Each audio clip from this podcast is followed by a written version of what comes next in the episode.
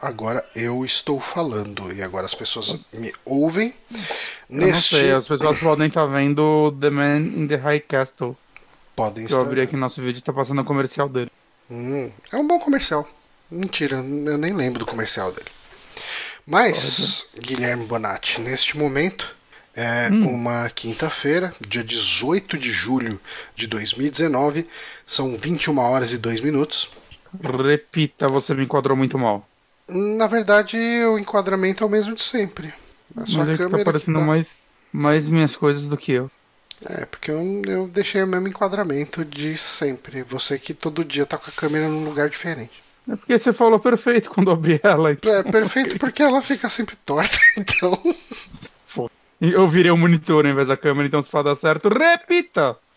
21 horas e 3 minutos.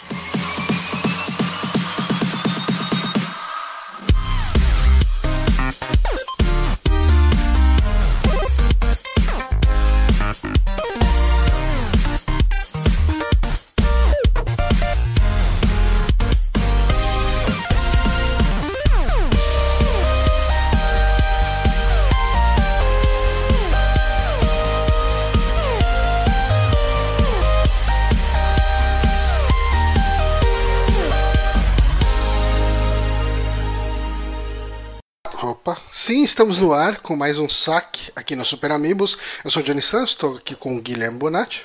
Olá, eu estou aqui com minha câmera torta. Eu, Agora... eu, talvez tenha ficado um pouquinho mais torta de novo, porque eu desentortei um pouco o monitor, porque ia ser impossível de ler.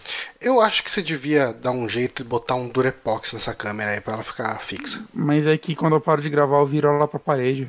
Ah, é, né? Você tem esse lance. Porque senão as pessoas vão ver meu cu. Vão ver o quê? Meu cu. Ah, ok. Achei uhum. que eu tinha ouvido errado. Mas. Você achou que você tinha ouvido que poderia ser pior que isso? Eu, não, eu achei que eu tinha ouvido meu corpo e, e ah, foi pior do que eu tinha ouvido. Mas uh, eu queria começar esse programa agradecendo sempre aos nossos apoiadores. Uh, que apoia a gente pelo apoia.se barra superamigos. Muito obrigado por manterem este programa vivo. Um, lembrando também que esse programa é transmitido ao vivo no Twitch quase sempre às quintas-feiras, em torno das 9 horas, e você pode ouvi-lo depois uh, no nosso YouTube. Você pode assistir né, essa versão em vídeo, ou você pode ouvir no Deezer, no Spotify, no SoundCloud, no nosso site ou em um agregador de feeds de podcast. Você tem muitas opções para ouvir este podcast. Um, eu acho que a gente está meio que emendando né, já há algum tempo o. Uh, todo dia tem uma merda com o Amigames. Uhum. O que significa que a gente não precisa. A minha merda. Ficar falando besteiras. A gente pode ir direto para quem é, qual é, melhor dizendo, uh, o Amigames do dia.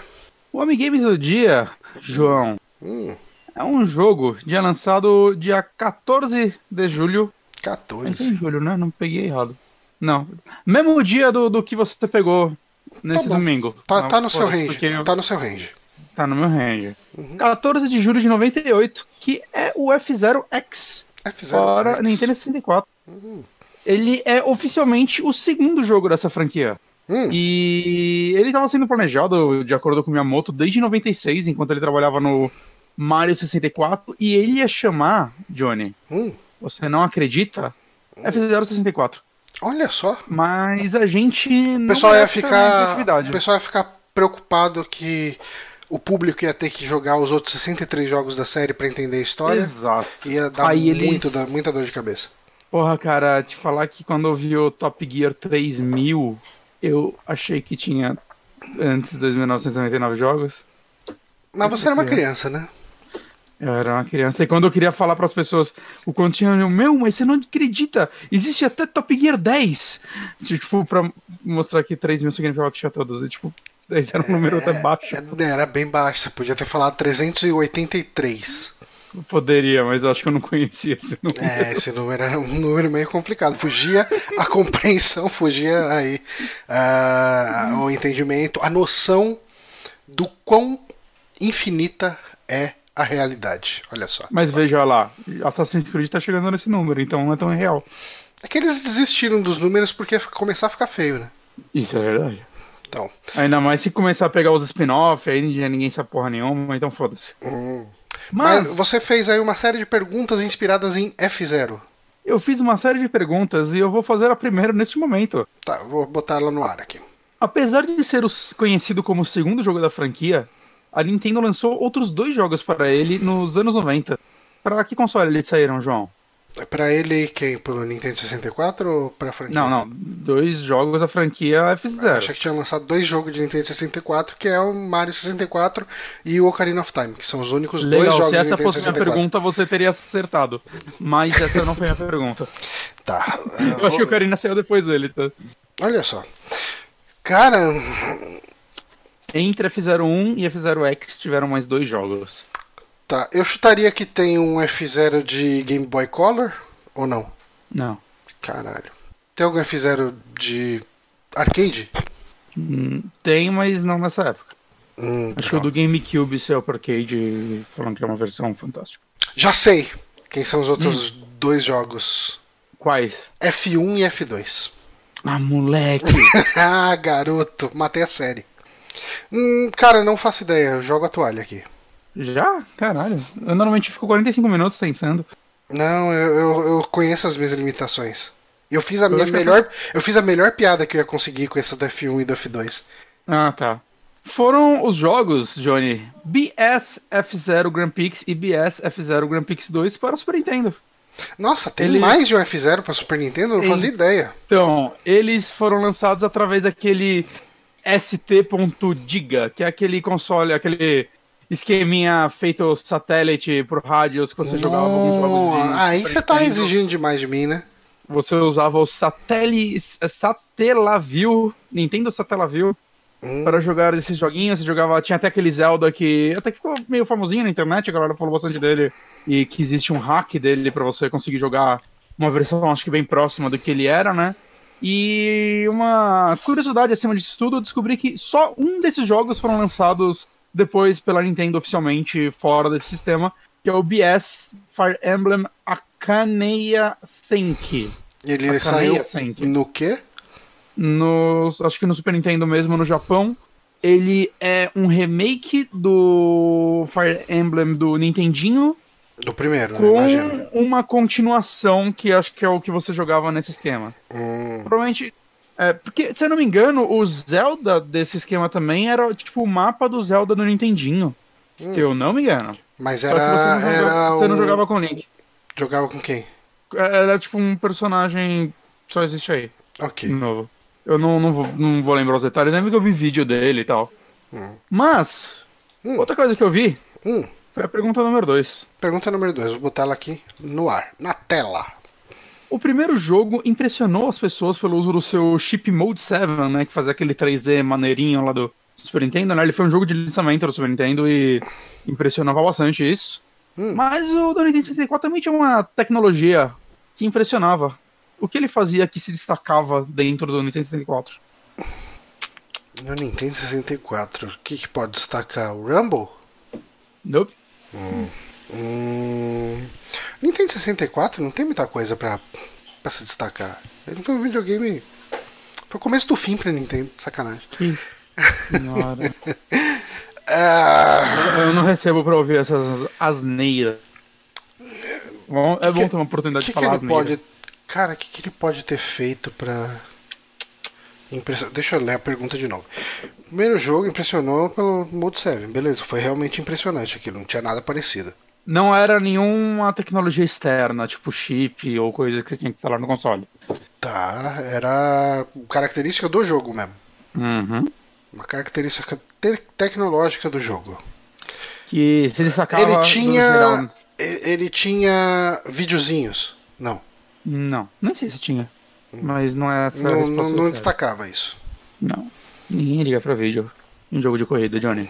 Uma coisa Embora os do os que saíram depois viraram anime, mas beleza. Ele tinha. Deixa eu pensar. O que, que podia fazer um jogo de Nintendo 64 se destacar? Já sei, ele vendeu.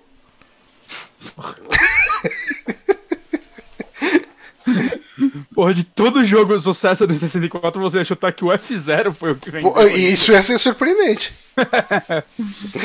Cara. Eu não sei o quanto ele vendeu, não tô, uh, não tô falando que ele vendeu mal, mas, porra. Não deve ter vendido 64, muito. Né? Golden Knight, saca? As pessoas não lembram dele. Que isso? Bom, não lembram dele porque todo mundo só lembra do GameCube, né? Do GameCube quem jogou esse jogo fala que é tipo Jesusinho. Cara, tecnologias da época do Nintendo 64 que poderia. Será que é. Será que a questão do acelerador, que. Se bem que não, o botão do. Os bot... O gatilho do Nintendo 64 não tinha sensibilidade que nem os dos controles de hoje, né? Não, não, não. Mas era muito da hora atirar no... em jogo de tiro neles. Ah, sim. Porque você parecia que tava dando, tirando gatilho. Cara, não sei, pode, pode falar pra mim. É, mas sim, você tava viajando muito, Johnny. Uh. Mas é impressionante sim, porque esse jogo rodava 60 FPS no 364, que é um console conhecido por rodar tudo a 20 para hum. baixo. Mas o, o, Mario 64 não roda 60, não? Não, eu acho que é 30. Caramba. Mas esse era um jogo muito rápido, rodando a 60 FPS, porque tinha que ter isso para rodar. Mas o problema é que por causa disso o jogo parecia só uns quadrados sem textura. Não tinha... Ah, ok não existiam detalhes nesse jogo. Você vê o vídeo dele, ele é muito estranho, cara. Porque ele parece. Parece que não. Tá, tá ligado quando o jogo não terminou de carregar e você já tá jogando? Ok. Ele parece só que rodando bem pra um caralho. Hum. Ah, depois é... eu vou. É. Será que consigo achar um videozinho dele pra gente ver aqui? É que daí eu vou ter que colocar o YouTube a 60 FPS. Deixa eu. Mas você consegue. Vamos ver aqui. Achar um vídeo de F064 não é algo difícil. Tá, vamos lá. Eu tô, tô procurando, mas eu não vou mostrar ainda, porque senão o pessoal vai tomar spoiler de outras coisas. F... É você jogou esse jogo? Cara, eu joguei, mas eu não tenho muitas recordações dele. Eu, eu tenho mais do, do Super Nintendo. Hum. Não porque eu tenho do Super Nintendo originalzinho, bonitinho. Deixa eu ver aqui. Peraí. Ele é que... tem detalhe, ele tem uma neblina de fundo para esconder o cenário. Mas é. roda bonito. Hum, ocorreu um erro. Puta, será que a porcaria do. Eu acho que a Adblock tá me fudendo. Talvez? Porra. Porra, Adblock. Ah não, ele abriu. Ele deu um errinho e depois recarregou e abriu. Ah. Pera aí. Deu um erro no comercial. É possível. É... Eu devo ir pra próxima? É, é, tipo, o vídeo não, não dá aparência de 60 FPS. É. Mas, Mas dá, dá pra, dá pra de repente ver a aparência do jogo, peraí. É, uhum. É no notícia aqui. Deixa eu ampliar ele aqui. É... Ah, isso numa TV de tubo deveria ficar de boa, mas ele foi bem criticado pelos gráficos na época. É verdade, né? Tô... É que assim. Tá, ele parece ter um frame rate. Mesmo esse vídeo aqui tá rodando a 30 FPS, ele parece um frame rate melhor do que o que a gente estava acostumado na época do Nintendo 64. Uhum. Não, pra quem tá ouvindo a versão em podcast só, deve estar tá achando isso tudo muito chato. Então, eu acho melhor chato. a gente ir pra parte da. Última pergunta. pergunta. Hum. A próxima pergunta é. Bom, vamos lá. O Capitão Falcon ficou muito conhecido pela sua participação em Smash Bros. Hum. Mas, diferente de outros personagens da franquia que têm seus golpes inspirados em seus jogos, o Falcon não tem golpes inspirados em F-Zero. Afinal, é um jogo de corrida. Hum. De onde saiu o moveset do personagem? Não vale falar do cu.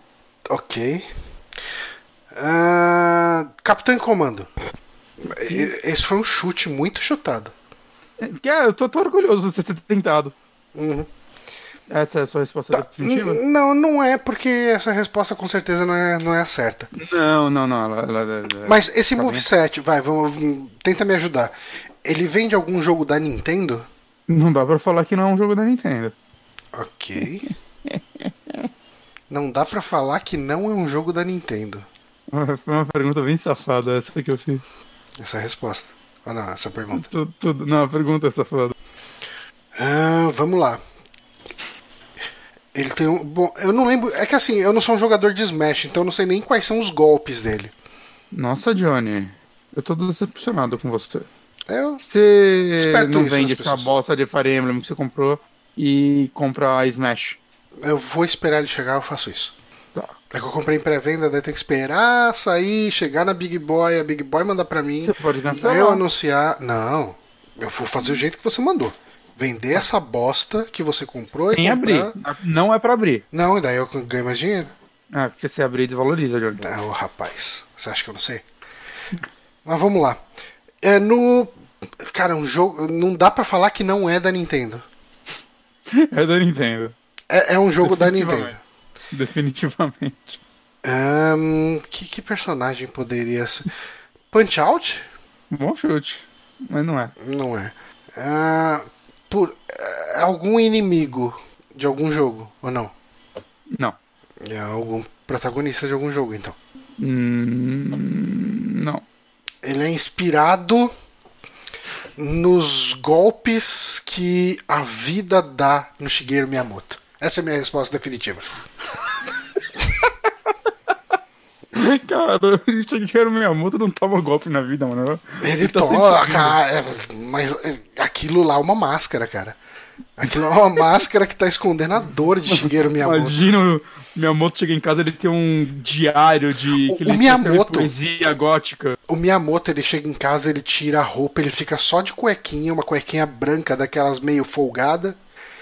A casa dele é preta e branca assim, tipo, fica tudo cinza. E tem uma luz, não, tem uma luz, cara. Sabe aquela lâmpada que fica pendurada no teto com um, um fio e ele vira, é, tipo, ele vira uma chavinha assim no soquete da lâmpada para acender. e ele fala Hello Darkness, my old friend. Esse é o dia de Shigeru Miyamoto. Shigeru Miyamoto, essa pessoa maravilhosa, fantástica, que apesar de toda a dor que ele sente, ele continua aí expondo esse belo sorriso de um ex-fumante. Você pode ele é responder. É eu quero acreditar que sim. Ele é um exemplo para as crianças e eu sei que ele fumava. Então eu quero acreditar tem que ele não fume mais. Johnny. Não, não, um, tem não. Um último chute. Foi, foi boa bastante, você não vai esperar ela. Tá, pera aí, mas vamos lá. É um protagonista da Nintendo? Não. Também não é um vilão da Nintendo? Não.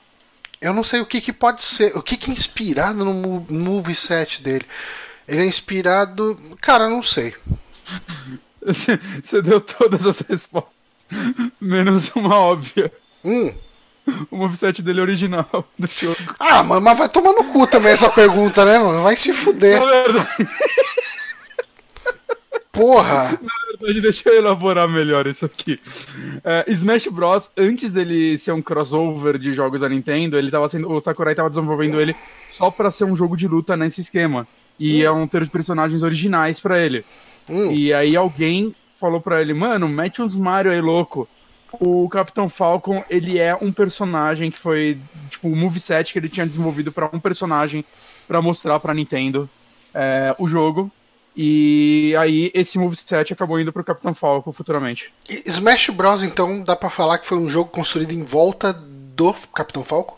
É, ou do moveset dele, pelo menos. Não, eles montaram é. um jogo inteiro em volta de um conceito de um personagem. É, eu acho, não sei. Você Cara, eu, pra mim vai ser essa a ideia. Eu vou acreditar tá. nisso até os, o, o fim dos meus dias. Mesmo porque o Sakurai não acreditava que a Nintendo ia liberar os personagens dela para isso. Hum.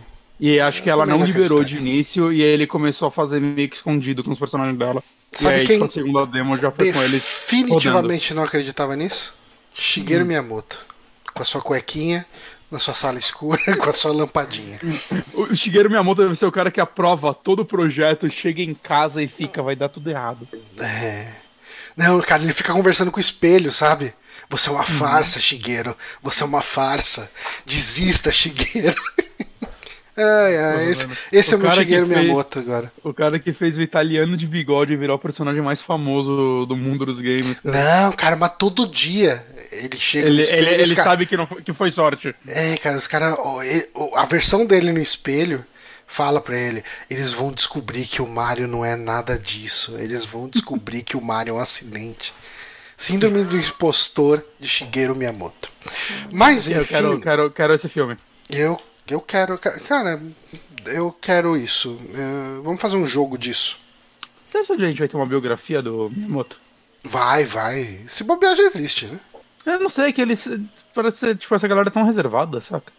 Ah, não, mas não precisa, biografia não precisa ser escrita por ele, né? Ou, ou não, não, não, eu quero, mas eu quero saber detalhes da vida dele. Ah, não, mas isso a gente acho que não vai saber muito, não. Quero, não, eu quero. É isso que eu quero. Vão querer saber da vida profissional dele? Caguei. Ah, os caras vão falar. A dele da... tá aí, eu tô jogando a vida profissional dele. Não. Chega ele mesmo tem filhos? Eu acho que sim. É. Mas pode ser que não, mas eu vou descobrir. Descobre aí. Ah, bom, o saque de hoje, lembrando, é um saque de indicações. Então a gente pode filhos. começar a. Tem dois filhos? Dois filhos. Hum, ok. Ele é casado com Yasuko Miyamoto. Hum. Yasuko, Suko, Zuko. O S tem vão dizer? Ah, não saberia Porra, dizer. Johnny. Não saberia dizer. Você é o cara mais inteligente desse site. E como essa, pergu como essa pergunta não tá no Amigames, eu não sou obrigado a tentar responder. Quando Miyamoto nasceu? Qual o aniversário dele? 16 hoje. de novembro, me aguarde. Cara, se fosse hoje eu ia ficar tão puto. eu ia ficar tão puto, mano. Uh, mas vamos lá falar então da, das, das nossas indicações? Vamos! Eu vou começar abrindo a aba errada. Boa. É assim que eu gosto. Aí a gente muda para a aba certa. Aí sim! Porque aqui é televisão verdade, que é tudo muito certo. Uh, eu assisti, praticamente maratonei este final de semana, a terceira temporada de Stranger Things. Chegou a assistir? Eu vi quatro episódios, eu vi o quarto ontem. Tá. Uh, são oito no total? Eu não lembro. São oito. São oito, né? É, igual a primeira e defende a segunda, então não tem o um episódio filler que eles vão pra Nossa, Nova York. Puta que pariu. Que, que Lembra aquele episódio? episódio? Lembro, lembro, e foi esse episódio que me fez ter certeza do porque eu gostei muito mais da terceira temporada do que da segunda. Ah, não, é, isso eu já, já posso adiantar, assim, é. Eu tava bem desesperançoso, assim, que Puts, eu achei a segunda. Mesma coisa. A segunda eu não odiei. Uhum. Quando eu assisti, a gente até gravou o podcast dela, né? E a gente elogiou bastante coisa. Mas é uma temporada que, conforme foi passando tempo, ela tem quase dois anos, né? demorou para ser essa terceira. Eu acho que eu fui digerindo ela e cada vez gostando menos, ao ponto de eu me questionar, tipo, se, se eu ainda gostava da série. Assim, é, eu, cara, eu tava... é, é, mesma, exatamente a mesma coisa eu. Eu tava cagando pra terceira temporada, aí eu vi um trailer e eu, porra, esse trailer tá legal. Uhum. Saca? Esse trailer parece que. Parece que eles entenderam as críticas e assistindo esses quatro episódios, é sim, parece que eles entenderam onde eles erraram na segunda. Uhum. E, e, e, é o sentimento que eu tenho de verdade. Eu fiquei. O primeiro episódio me deixou assustado. Sério, eu já gostei dele. É, eu fiquei muito preocupado com a relação da Eleven com o Mike. E eu fiquei com muito medo daquilo ser chato de acompanhar. Uh, no, é, no, primeiro episódio só. É, não, eu já senti que que, que, tipo, não ia ficar daquele jeito o tempo todo, porque eles iam ter que ter algum problema pra. Saca? Pra, tipo, não continuar daquele jeito, digamos uhum. assim. Sim. Mas, uh, pra quem não sabe do que se trata, uh, tivemos agora, né? Estreou bem recentemente aí a terceira temporada de Stranger Things. Um, o, o plot principal, digamos assim que o começo dessa temporada é abrir um shopping na cidade. Né? E esse shopping é o ponto de encontro da, da garotada. Ah, o Steve, que é o nome dele, eu não lembro o nome do, do menino do cabelo bonito. Acho que é o é Steve, que, que, Steve. que fica sempre com, com o Dustin. Com o Dustin. É, uhum. Ele tá trabalhando lá na sorveteria, né? E, e isso uhum. é uma uhum. coisa que eu achei bem legal no, pro personagem dele, né? Que ele, Sim. É, ele na escola ele era o arrasador, né? O... Sim. E fora dela, a vida pega. É. E, e é... eu acho que ele, ele e o Dustin junto, assim, eu acho que é, é a minha relação favorita. É a melhor coisa da segunda temporada. Uhum. Sem dúvida alguma, né? Sim. E, tipo, a, a, química deles é muito boa. Cara. A química é deles muito, é muito, muito boa, boa, cara. É, é, é o irmão mais velho, né, cara? É o irmãozão com o irmãozinho, e o irmãozinho é meio underdog, e, e dá o irmãozão que dá dicas para ele ficar cool, né? É, e, e, e, é tipo, eu sinto ainda que é uma química não, inesper, não esperada, saca? Tipo, uhum. a, a, impressão que dá é que eles juntaram os dois a segunda, mas os atores trabalharam tão bem junto que, tipo, não, não, eles viraram na dupla. Okay, tem que ser é. esses dois, saca? Não, não tem como separar esses dois mais. Isso é até um meme que, que rolou né, na, no Twitter, eu vi, mas enfim, deve ter rolado em outras redes sociais. Uh, que é o lance. Tipo, o título do meme era. Uh, quando sua mãe diz que não tem um, um filho favorito, né? Que daí mostra, mostra a cena do. Do, do Steve quando chegam as outras crianças, né, a Eleven, o Mike, o Lucas, o Max, é, a Max, né, e o Will, uh, pra hum. pedir pra ele botar eles pra dentro do cinema. É. Que ele chega, ah, vocês de novo, tá, entra aí, vocês vão me fuder, ah, fuder sim, tal, sim, tal. Sim. E quando chega o Dustin, caralho, você voltou, puta que pariu, tal. Tipo, é muita brodagem, né, os dois. E assim, uma coisa que eu gostei muito uh, nessa temporada, eu acho que eles fizeram muito bem a questão dos núcleos, dos grupos de personagens. Cada um uhum. tendo um conflito. Você sabe que aqueles conflitos vão ser ligados em algum momento. Porque é o que você espera. Você não vai esperar alguma coisa completamente disruptiva, onde cada personagem vai tocar sua vida. Você não vai esperar o Octopath Traveler no meio de Stranger Things. Com cada um vivendo a sua história e elas não se conectam. Um, é, então, eu acho que os núcleos de personagens que eles formaram são muito legais, tanto no desafio que eles vão atrás, quanto uh, no relacionamento entre eles e nos problemas pessoais deles, assim, e no desenvolvimento de personagem, né? Porque a gente tem esse grupo de Eleven, Mike, Lucas, Max e Will, que é o, o grupo, digamos assim, o grupo dos personagens principais, que o Dustin não tá no meio. Mas. Uhum. Personagens principais não, das crianças principais, né? Porque eu acho que. Sim. Eu acho difícil definir qualquer um dos personagens como não principal. Mas você tem essa garotada uh, que, ao mesmo tempo, eles estão uh, investigando o, o, o irmão, né, da, é o Billy, né, o irmão da Max, que ele tá agindo estranho, tem alguma coisa bizarra acontecendo. É, eles tinham que fazer alguma coisa com esse personagem, né, porque ele era insuportável na temporada passada. É. Tiveram que dar um propósito para ele. E ele ficou bem legal nessa temporada, eu acho. Ficou, ele ficou. funciona muito bem nessa temporada que, como. Quero ver como vai desenvolver ainda ele, mas por hora eu tô gostando bastante. Eu gostei, mas ele é um artifício, né? Ele é um. um ele é um plot device. Uh, não espere um desenvolvimento muito grande dele como personagem, mas hum. ele como plot device funciona muito bem. Mas Entendi. dentro desse grupo, a gente tem a, a Eleven e o, e o, Mike como um casal e uhum. Por alguns motivos o Mike acaba desapontando a Eleven e existe essa parte da decepção amorosa misturada com a decepção com o conceito de amizade, de amigos nunca mentem, que é uma coisa que foi reforçada nas duas primeiras temporadas, né? Uh, esse é um, um, uma situação que ela é uh, uh, explorada nessa, uhum. nesse relacionamento. E eu gosto muito da forma como o Lucas e a Max funcionam como coaches de relacionamento pra Eleven e o Mike, né? Tipo, os dois estão namorando há mais tempo. Então, ah, mano, tipo, ela, a Max já terminou comigo umas 10 vezes. É, vai voltar com você, mano, vai ser tudo de boa e tal.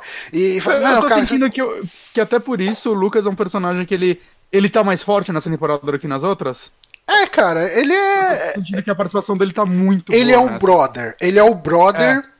que o Mike precisa nesse momento que ele tá aprendendo a namorar. Ele é o cara que tem o Streetwise, uhum. mesmo, mesmo que ele não seja um grande pegador, ele tá namorando com a Max há algum tempo.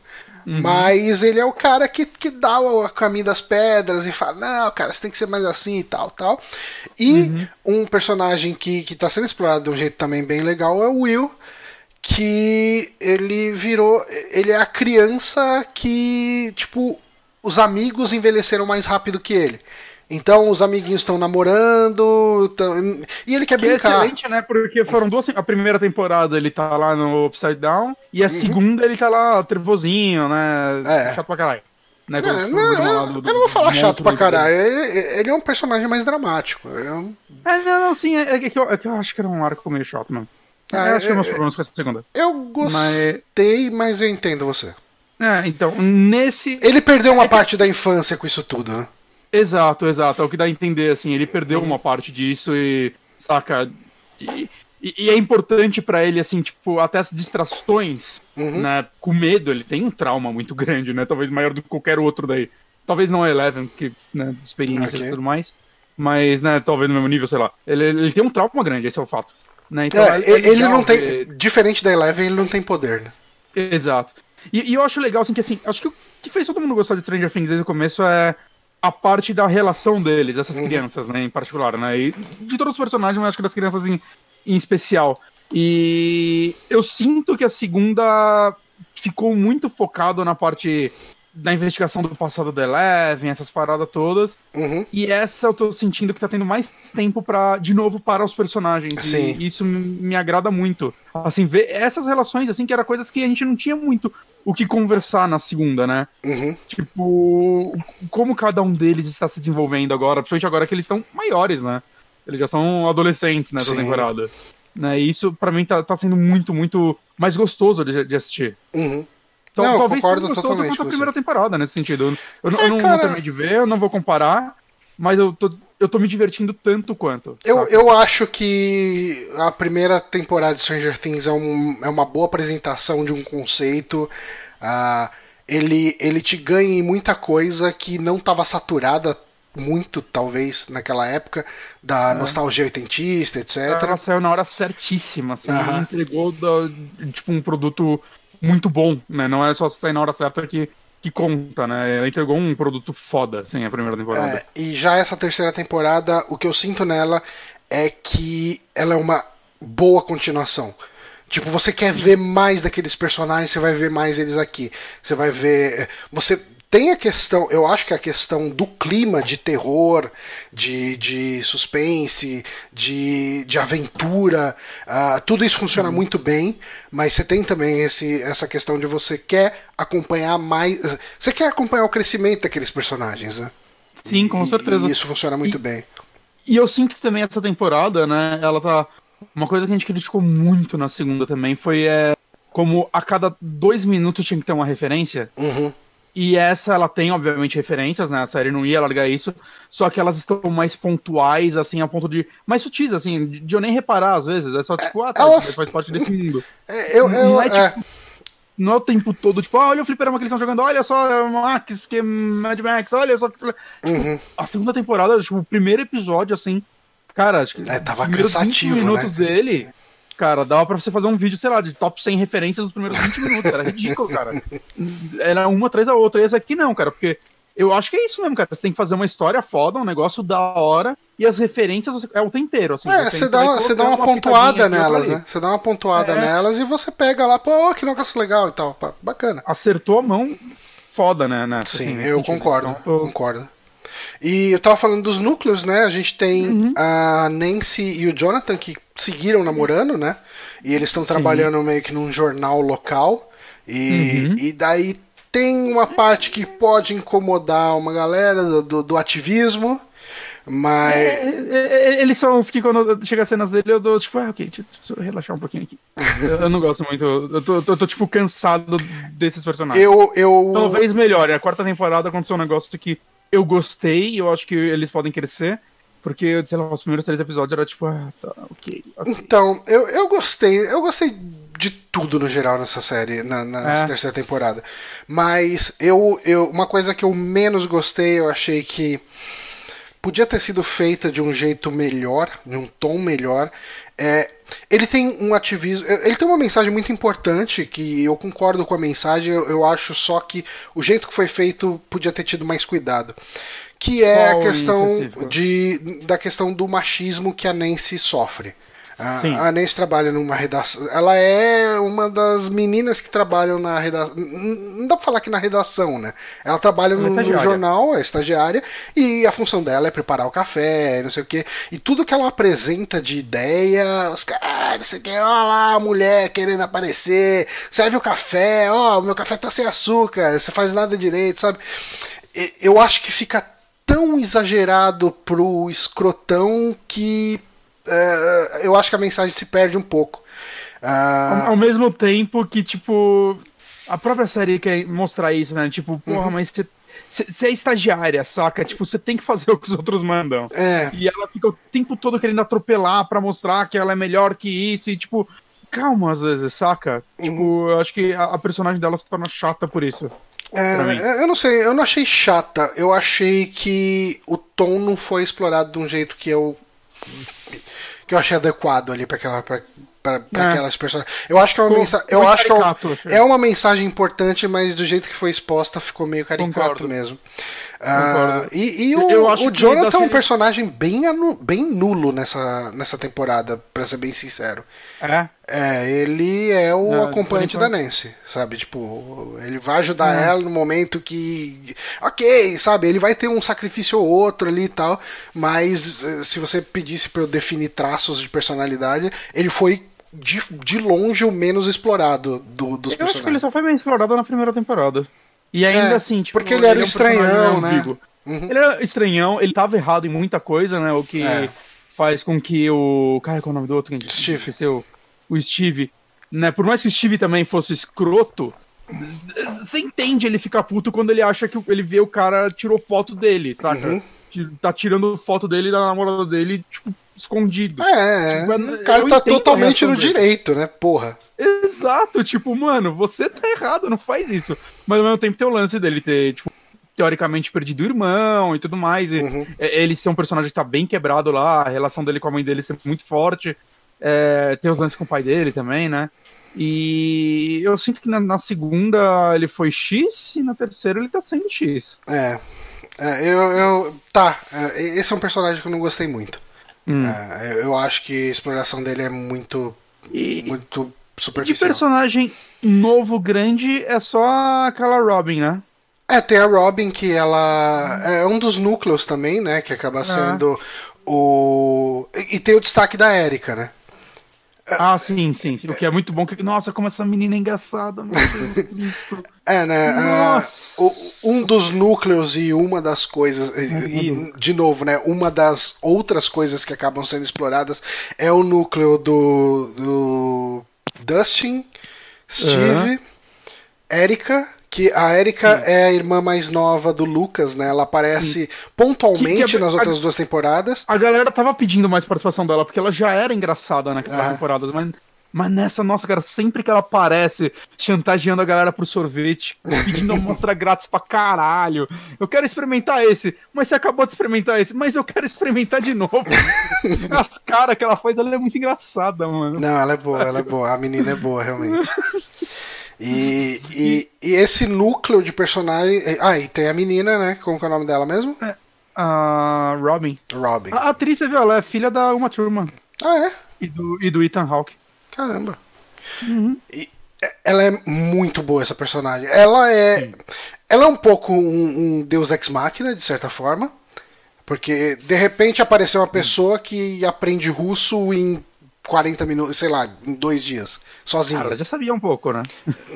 Não, ela sabia francês e outros idiomas, não o russo. É? O russo ela não sabia? Um... Não, ela falou, não, eu tenho facilidade com idiomas. E daí ah, ela. Ok, é, okay mesmo, ó. É, viu? Mas tudo bem, cara, tipo, numa eu série acho dessas. Que tinha que parar três anos pra ela fazer aula. Não. Quando, quando eu assisti a Goonies, quando eu assisti a é. Goonies, eu não me incomodava que tinha o Data lá, que era um molequinho cheio de traquitanas que ele apertava e tinha vários mecanismos na roupa dele. Se você incomodasse então... com Data, você não merecia ver o filme, porque ele é muito legal. é, então, então eu, eu acho que, tipo, isso faz parte da experiência aqui, então, uh, ok. Tipo assim, eles podiam até falar antes. É que ela aprender o russo faz parte da experiência, né? porque senão ela ia decifrar a mensagem de cara e acabou. Uh, então uh, isso dá um, isso cresce também o nível de fodona dela, né? Uhum. E, tipo, ela trabalha vendendo sorvete com o Steve, né? Steve tá lá trabalhando no, no vendendo sorvete no shopping. O Steve ele fica tentando seduzir as meninas que vão lá comprar e ela fica olhando, meio que fazendo conta, ó, se fudeu de novo, né? Tipo, mais um, hum. uma vez que ele se fudeu. E, e ela, cara, ela tem um tom muito legal. Acho que o crescimento dela é muito foda. Tipo, é, é você vai chegar num momento aí que, que vai ser muito legal. Talvez você tenha pego algum spoiler, não sei. Mas. Não, eu não peguei nem spoiler da é, série. Isso é bom, isso é bom. Uhum. Eu falei, caramba, ah, então, então é isso. É porque eu tinha pego um spoiler, eu não vou falar nada aqui, mas eu tinha pego um spoiler. Ah, tal personagem, não sei o que. E. Ah, então era ela mesmo. Eu imaginava que tinha sido ela, esse personagem que acontece alguma coisa. Uh, mas quando aconteceu, eu falei, ah, pô, faz todo sentido. Um, e tem o, o, o, o Hopper e a, e a Joyce, e a Joyce né? né? Ah, não, mas a gente acabou não falando do, do de qual que é o problema que ah, nem que a Nancy e o, John, e o Jonathan estão indo atrás, nem que esse grupo também está indo atrás, né? A Nancy e o Jonathan estão fazendo uma investigação paralela, né, como repórteres, enfim, uh, atrás de, de casos meio bizarros de roedores comendo uh, fertilizante, né? Uhum. E isso escala de uma forma absurda. Sim. E uh, esse grupo que a gente falou, né, do Dustin, da Erika, do Steve e da Robin, eles estão investigando uma coisa muito estranha que está acontecendo no shopping envolvendo soviéticos. Sim. e, e, eu acho que é, é, melhor não dar mais spoiler que isso. E Sim. então, e, e se você achou de repente que a forma como Chernobyl aborda os soviéticos é extremamente americanoide e anticomunista e não sei o que, talvez você queira passar longe de Stranger Things 3. Porque, porque aqui a gente está numa visão dos soviéticos que o, o, o Ivan Drago seria considerado um herói aqui. Ok. Porque, porque eles são bem vilões mesmo. Uhum. Uh, e daí a gente tem esse outro núcleo, esse último núcleo, que é Hopper e Joyce, né? Uhum. Eu gosto deles também. Gosto, gosto muito, gosto. Cara, eu gosto muito da Winona Ryder. Eu acho que esse papel de mãe meio doida, atrapalhada, casou com uma luva Sim. pra ela. E o Hopper. Foi, um renascimento dela, até, acho que total, na mídia, né? Não total. que ela tenha parado de atuar. Não, então é que ela teve muito problema depois que teve aquela Sim. polêmica que ela roubou umas paradas. Ela é, tinha cleptomania, né? É. Não sei se você perde isso, eu não sei como funciona. É, eu também e... não sei. Foi diagnosticada com cleptomania e coisas do tipo, né? Que é um problema. É, sim. E ela teve essa chance e eu acho que ela abraçou bem. E... Sim.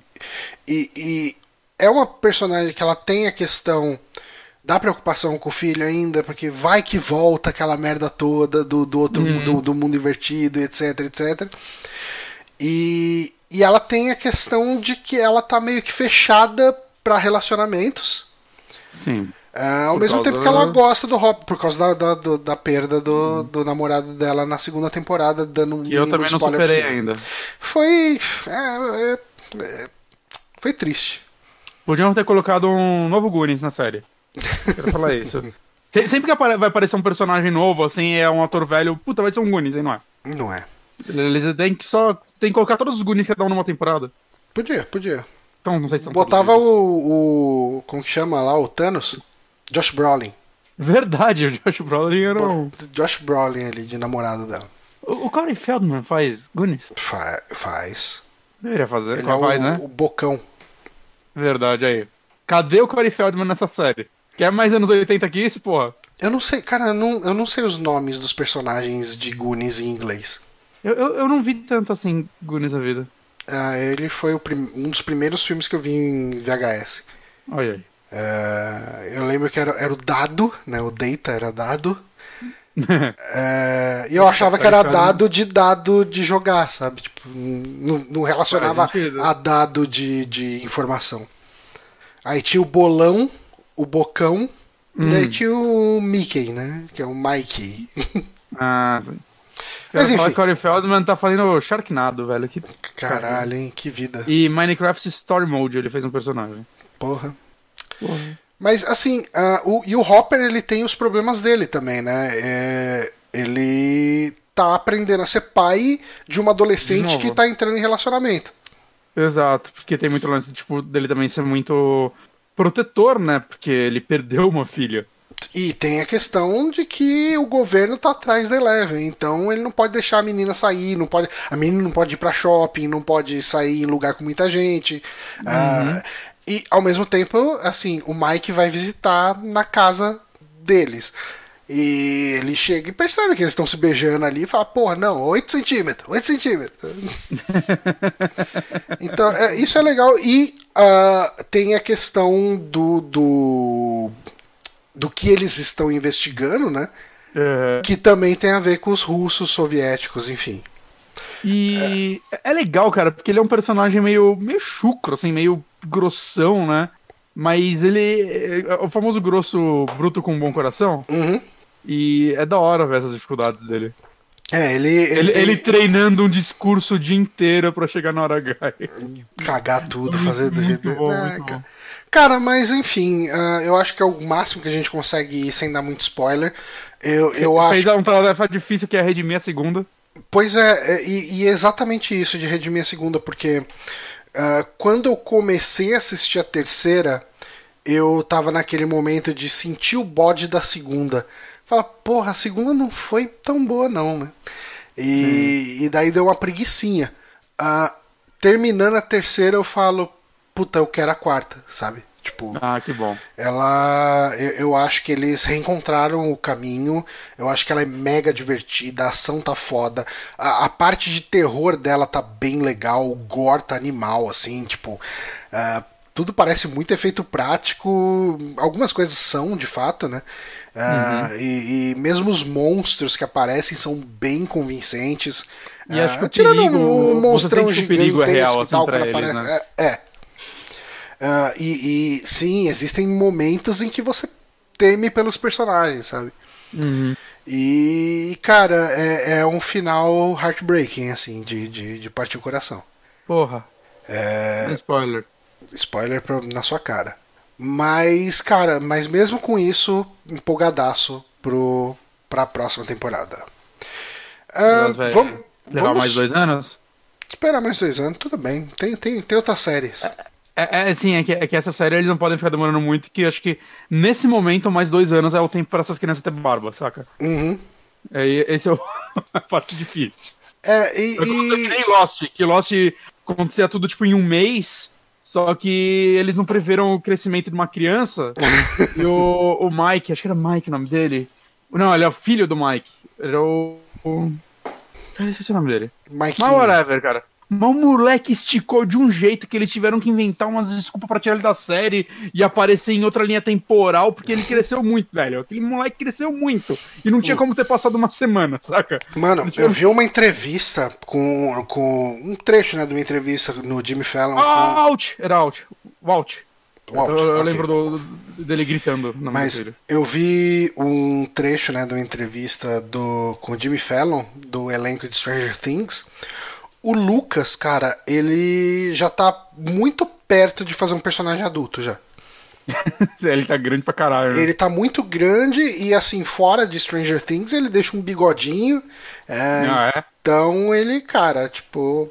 É, e, eu vi alguém comentando, não lembro, acho que foi num vídeo do Omelete, que hum. foram perguntar pros Duffer Brothers, né, sobre quanto tempo, o que, que eles acham da, da extensão da série. Vai ter uma quarta temporada, acho que tá confirmado.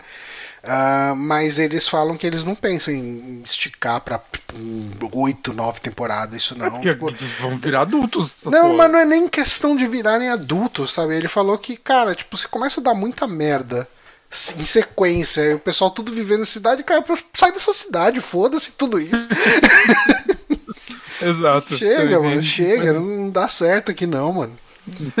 Já tá bichado. Pai. É, e, e cara, é, eu imagino. Se eu fosse chutar, é, eu chutaria que a próxima temporada é a última. Algumas. Eu que fosse no máximo cinco. No máximo eu, cinco. Eu acho, assim, não fosse uma cena pós-créditos, essa temporada poderia até ser a última. Hum, entendi. Tá? Se eu não ver o pós-crédito, então eu não vou ficar ansioso. tipo isso. Tô pensando em não ver agora. Mas. É, o. Tipo, o pós-créditos puxa o gancho pra uma próxima temporada.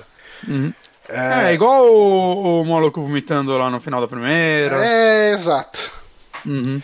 Então. Uh... Se não tivesse aquilo lá, poderia ter fechado lá de boa. Poderia e seria. Tipo, o pessoal ia lembrar pra caralho. É que não dá, né, cara? Tipo, pedia mais, né, cara? Não, e é uma coisa que eu reparei muito assim da série, tipo, eu vejo as séries originais da Netflix normalmente na minha TV, né? Eu vejo em 4K. Hum. Stranger Things tem uma qualidade de imagem meio parece que superior às outras. Cara, é, é, é um absurdo. Ah. Você vê que é um investimento muito alto, cara. É muito bonito, assim. E, e na hora que eles vão no shopping, que tá a, uhum. a Max e a Eleven experimentando roupa, que é umas roupas coloridas. Cara, é um contraste, é, é, é, uma escolha das cores, é, é, uhum. é, absurdo, cara, é muito bonito, cara. Ah, então é muito linda essa série, assim. É. Uhum. é, a produção dela não é barata, sabe? Não, não. Mas, cara. É, eu... é uma das mais famosas da Netflix também, né? Ah, então, sim. Dá pra entender. Talvez a mais, né? Possivelmente. É, eu chutaria que é a mais famosa série da Netflix. É. Mas enfim, né? Stranger Things, cara, recomendo fortemente, assistam. Mas uh, vamos pra indicação. É o filme que eu falei. Summer of 89, 84. Faremos. faremos Verão de 84. Onde você viu isso? Baixou, né? Achei. Ok. É... Esse é o problema. Não achei ele oficialmente. Droga. Mas, filmão, é um Stranger Things. É mais um filme dessa onda de vamos fazer coisas igual ao Stranger Things, só que esse é bom e se destaca. E é bem corajoso e o final dele é fantástico e é da hora. E já que a gente tá nessa pegada de, de falar de coisa velha e, e clássico. de coisa velha hoje. Você tá jogando FPS clássicos, né? Eu só tô jogando coisa velha agora, mano. Só coisa velha. E eu, um eu tempo, vou deixar rolando esse vídeo aí de Blood, que tá rolando aí pra quem tá assistindo. Exato. Eu, eu, na verdade, essa vontade, acho que eu já comentei aqui, veio de quando eu joguei o. pela segunda vez, né? Joguei uma das últimas builds do Iron Maiden, né? Que agora é Iron Fury. Uhum. Obrigado, e Steve eu... Harris, filho da puta. É, porra, né? Que ele tava precisando de dinheiro. Uhum. Mas, enfim. Uh... E depois eu joguei, eu, porra, mano, tô afim de jogar um joguinho assim, né? E saí pra dar umas pesquisadas e tal, em quais estavam de fácil acesso. E eu lembrei que há pouco tempo tinham relançado o Blood. Hum. Pouco tempo, deixa eu só dar uma conferida. Foi 2019, foi esse ano mesmo. Nessa linha ah. de FPS clássico, sabe o que eu tava muito afim de jogar? Aquele Sigil. Que é o. Você me falou, eu nunca joguei. Não, não, não, então. O Sigil, na verdade, é o. O conjunto de fases novas, tem toda uma narrativa nova, uma história nova de Doom que o John Romero fez. Ah, tá, tá, tá, tá, tá. É... Ouvi falar meio mal. Sério? Eu tava curioso. É, um cara, eu tenho um canal que eu sigo, chama G-Man Lives. Hum. É um, é um australiano que ele faz muito review focado em PC é, e boa parte, assim, focado em FPS mesmo. Só que eu gosto dos reviews dele, tá? Eu já vejo há alguns anos. E ele faz análise de quase todos os jogos antigos e mods, ele faz análise de mods e tudo mais, e ele fez esse daí que por sinal vai sair pra Switch, então, e vai ser de graça no Switch.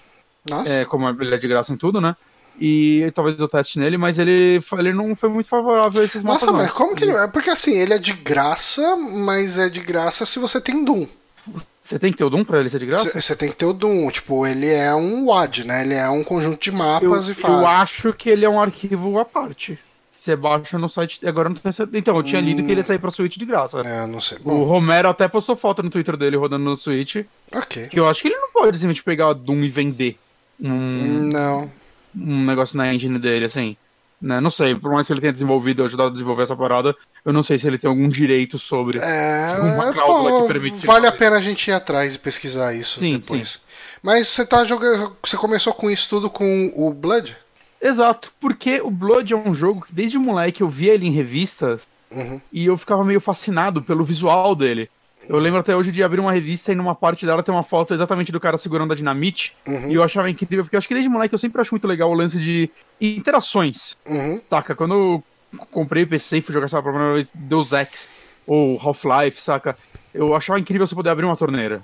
Né? São negócios idiotas, mas eu não sei, eu sempre gostei de Jovem, jogos Os jovens gostam de chamar isso de Immersive Sim. É isso aí. Hum. E eu achava fantástico o fato de uma bomba no jogo ser tipo a dinamite com o isqueiro na outra mão e você acender ela. Ah, sim. Eu olhava isso também e eu, tipo, caralho, eu quero jogar essa porra. Eu nunca joguei. Eu joguei a continuação, eu tenho ele, a continuação física e tal, comprei. Não, mas eu joguei bem pouco e ela não é. Tipo, a galera não gosta tanto dela, ela não é odiada, mas não gostam tanto dela, né? Uhum. E foi engraçado, né? Quando eu fui jogar, eu fui dar uma pesquisada. Quem fez esse jogo? Eu não lembrava, mas quem fez esse jogo foi a, a Monolith. Hum. Que depois foi fazer Condemn, um jogo que eu gosto muito. É, Fear, a franquia Fear é dela. E mais recentemente o Shadow of Mordor e Shadow of War. Caramba. Então os caras receberam aí um dinheiro. Dá pra falar que então, eles receberam dinheiro. bem produtivo aí. E esse jogo tá bem acessível porque a Night Dive Studios, né, que é um é uma empresa que ela tá já, acho que desde 2013, relançando muitos desses jogos clássicos, saca? Ela compra os direitos desses jogos bem esquecidos assim e relança e acho que desde 2014 ela lança alguns remasters, né? Ela que lançou System Shock, o Enhanced Edition, né, que já vem todo feitinho para você jogar com teclado e mouse, né, porque o original não era assim, com resoluções maiores e coisas do tipo. Ela lançou ano passado o Forsaken, que é um jogo que eu joguei algumas vezes, eu aluguei acho que pra mim é 4. Eu nunca gostei muito, mas eu fiquei curioso, assim, até de pegar esse remaster. Hum. Né? E ela lançou também recentemente os Turok, né? O 1 e o 2. Eu tô jogando um também, acho que vou falar dele já já. Né, e, sei lá, eu acho legal essa empresa, sabe? Eu falo uma empresa, eu tô pegando esses jogos de PC e. Não, deixa eu relançar essas versões legais deles. Okay. Algumas coisas a mais e tal. E o Blood, cara, ele tá bem acessível, ele tá 20 reais, o preço cheio dele. Cheio. Tá sempre em promoção ou não? Cara, quase sempre. Ele tava agora nessas últimas promoções, ele tava acho que 6. É. Né? Mas, mas mesmo assim, 20 reais é um preço Porra. bem ok. Ainda mais para esse remaster ficou muito bom, cara. Que o que eles fizeram é que ele, esses jogos, né? Ele, o Blood é feito na engine do, do Knuck 3D. E esses jogos, eles eram, na verdade, o cenário e tudo mais, eram sprites, né? Eram 2D uhum. e tal, e tinha toda a técnica louca para simular um 3D. Só que e, o que acontece quando você passava isso para teclado e mouse, principalmente, ou, ou usava o próprio é, possibilidades da época para você mexer na câmera, se você olhava para cima e para baixo, você via o cenário esticando, né? Era tipo um PNGzão. Então era muito bizarro isso. E então eles recriaram os cenários em 3D para você poder ter uma câmera livre da hora. Ah, da hora. Mas você pode mudar pro modo clássico. Pro original, tá. Exato. Né, o Duke Nukem também fizeram isso, não é deles, né? O Duke Nukem é da Gearbox, mas talvez seja a melhor coisa que o Gearbox lançou. mas, cara, tipo, quando eu comecei. Eu, fui meio. Eu acho que ele se tornou meu jogo do estilo favorito saca? Esse FPS noventista. Uhum. Porque, cara, que jogo divertido, assim, é. Os cenários dele, ele faz muita. Enquanto o Duke Nukem faz muita referência a filmes de ação, né? E vários jogos do tipo. Tipo, o Red, que fazia referências a coisas medievais. O Blood faz referências a filmes de terror. Hum. Então vai ter um cenário que é um. Vai ter um labirinto no meio do gelo, e se você andar lá, você vai achar um Jack Nicholson congelado. saca? Eu acho isso muito legal, cara. É, tem uma fase que é literalmente em Crystal Lake, tá ligado? E você acha uma cabine do Jason com uma máscara e tudo mais. E, cara, eu amo os cenários desse jogo, assim, eu acho realmente legais. E, e, e essa engine é a, a da ID pra, pra Doom mesmo, da id pra Doom, né? Não, não, não, a não da é? id... Porque a, é muito parecido, é, cara, tem muita cara de Doom. Então, é, só que o lance dessa engine que acho que o primeiro jogo foi o Duke Nukem, né? E, é até interessante que eu tô jogando também o Heretic, agora eu terminei já o Blood e o Duke Nukem. E eu tô jogando o Heretic, que é um. que ele é na ID Software, acho que é um, talvez. Né? Porque o lance é que o Heretic ele foi feito pela Raven Studios, né? Que hoje faz uns Call of Duty louco aí.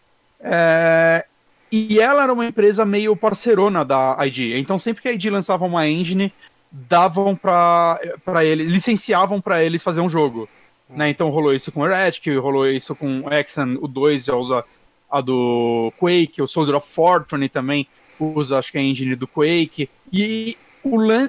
até o Quake 4 é feito por eles, né? Deram o Quake para eles fazer. e eu não sei, eu acho que é interessante que como eles pegavam essas engines, ela... eles costumavam dar um upgrade, né? Normal. Né? Jogando esses jogos meio que vários seguidos, é legal que eu tô vendo meio que a evolução deles, né? Uhum. Que o, o, o Retic, por exemplo, já colocou o lance de você poder olhar para cima e para baixo. Okay. Né, por mais que dê aquele zoada no cenário, você pode fazer isso. E tem pulo, você pode voar, né? Tem um item que você pega. Ele tem um negócio muito legal que ele tem inventário. Ele já não tinha né, isso e... antes, o Heretic? De voar? Então, o Heretic que eu tô falando. Tá. Tem um item Ah, não, não, não, tá. Eu achei que você tava falando isso, tipo, de algum remake, de alguma coisa.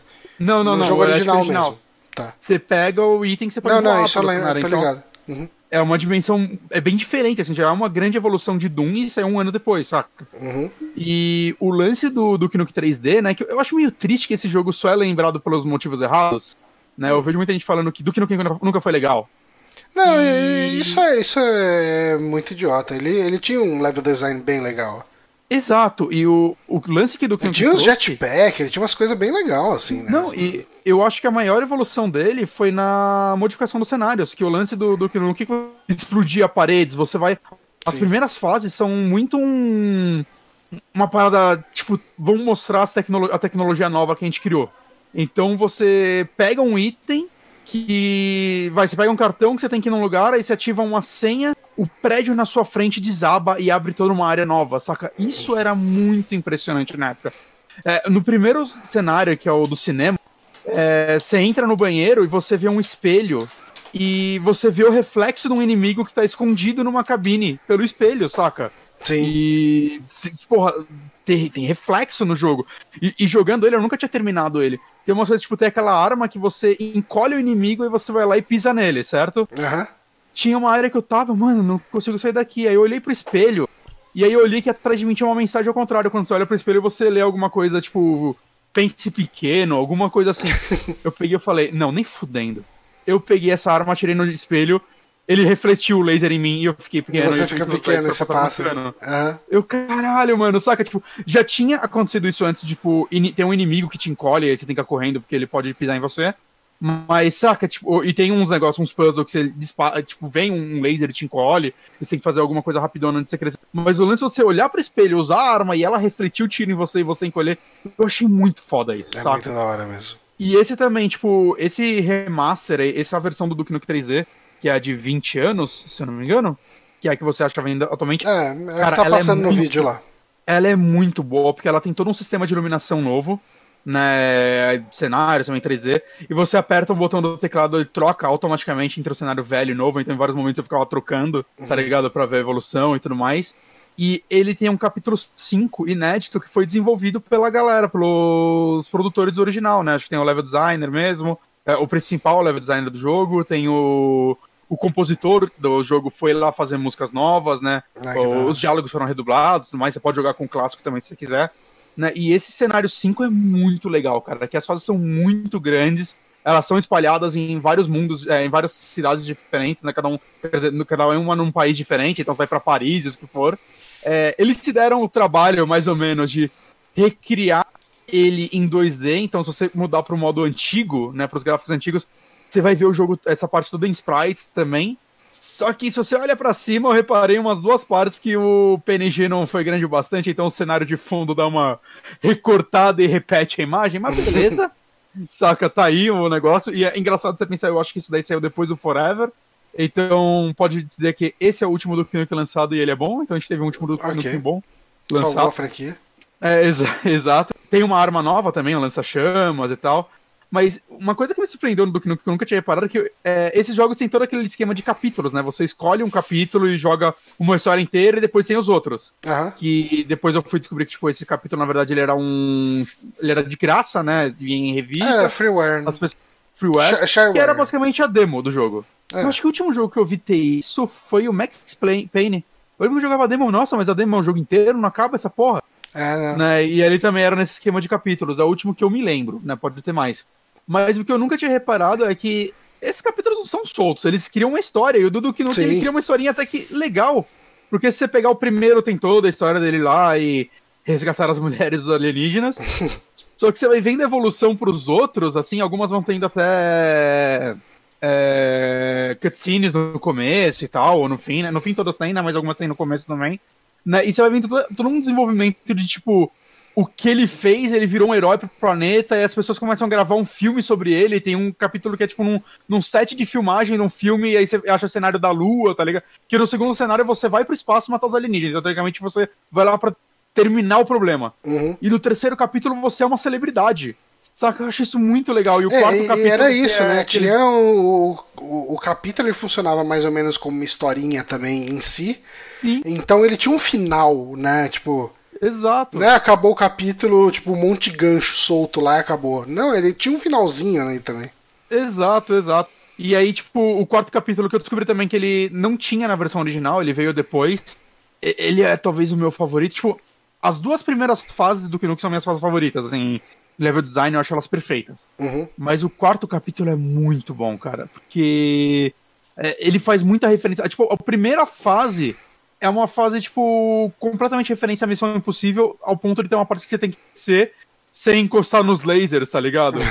e mexer no computador e tudo mais, e toca a música da Missão Impossível, não sei como rolaram os direitos autorais okay. aí, que eles fazem uma versão mais ou menos dela, tá ligado? Mas, cara, é muito legal isso. E é, é, assim, é legal que eu tô me sentindo meio otário, tipo, que eu me lembro há uns, talvez uns 5 anos atrás, mais discutindo em fóruns é, com algumas pessoas que gostavam desses jogos, eu era a pessoa que falava: gente, os jogos não são mais assim porque era só o que dava para fazer na época, isso é defasado, esse estilo de FPS não funcionaria hoje em dia.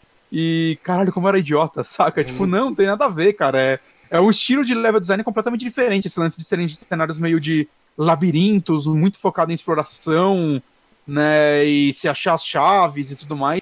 E caralho, velho, como eu não sabia que eu tava com saudade de jogar algo assim. E tem hum. umas, tipo, as fases são meio curtinhas na maioria dos casos, né? Do que Nuke tem umas mais longas, tem umas que eu cheguei a ficar 20 minutos nela. Mas, tipo, essa é a mais longa. É, né? Mas ao tempo... ainda, ainda dá pra chegar e falar, putz, eu tô com meia horinha livre, vou jogar uma fase de, de Duke Nukem e beleza. Exato. E, e, e, tem muito disso, tipo, que às vezes eu pego, jogava umas três fases, ah, isso aí, saturei. E aí dava, tipo, 40 minutos depois eu, porra, acho que eu vou jogar mais uma. Já tô afim de jogar mais uma, saca? Uhum. E aí eu meio que, meu, não parava de jogar esses jogos. Ainda não tô parando, né? Porque agora eu tô jogando o Heretic. Eu fiz os dois primeiros capítulos dele. E eu comecei um outro que é um pouco diferente, que é o Turok. Que eu gostava muito desse jogo no Nintendo 64.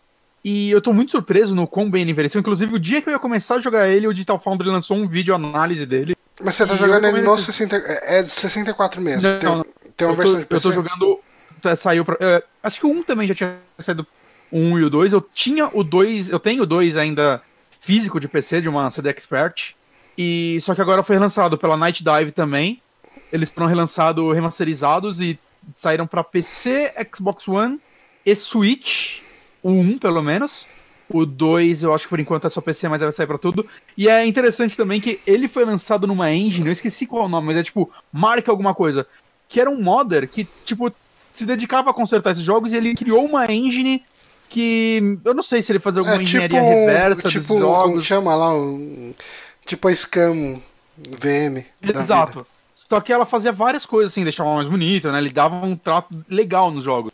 Né? E ela era usada em vários jogos, ele usava ela, né? Que nem o GZ Doom, que basicamente todo jogo dessa AD, né? Por exemplo, o Doom, o Rat, o Exen, vários desses jogos você consegue instalar esse mod e você vai ter várias melhorias, vai poder mudar o gráfico, mudar o gameplay, fazer várias coisas mesmo assim no jogo.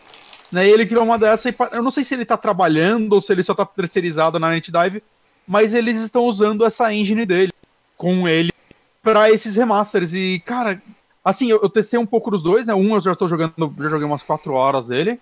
E eu testei o 2, o 2 tá fantástico, assim, em quesito de remasterização. Hum. Saca? Tipo, a, você abre a, as configurações do jogo, é um negócio. Saca? Como, como, como você, normalmente a galera do PC gosta, assim. Você consegue mexer em tanta coisa gráfica dele. Você deixa ele lindo, lindo, lindo, lindo, saca? Mas, cara, eu não sei, assim, é. Eu, eu tô meio feliz de ter tido essa vontade de jogar esses jogos, porque ao mesmo tempo eu tô descobrindo eles e, saca, eu conhecia tão pouco deles, eu, eu joguei vários deles, mas botava no videogame, era moleque, jogava meio em console, jogava umas duas fases e era isso aí, saca? Uhum. E ver, jogando eles nessa, dessa forma, eu tô vendo uma.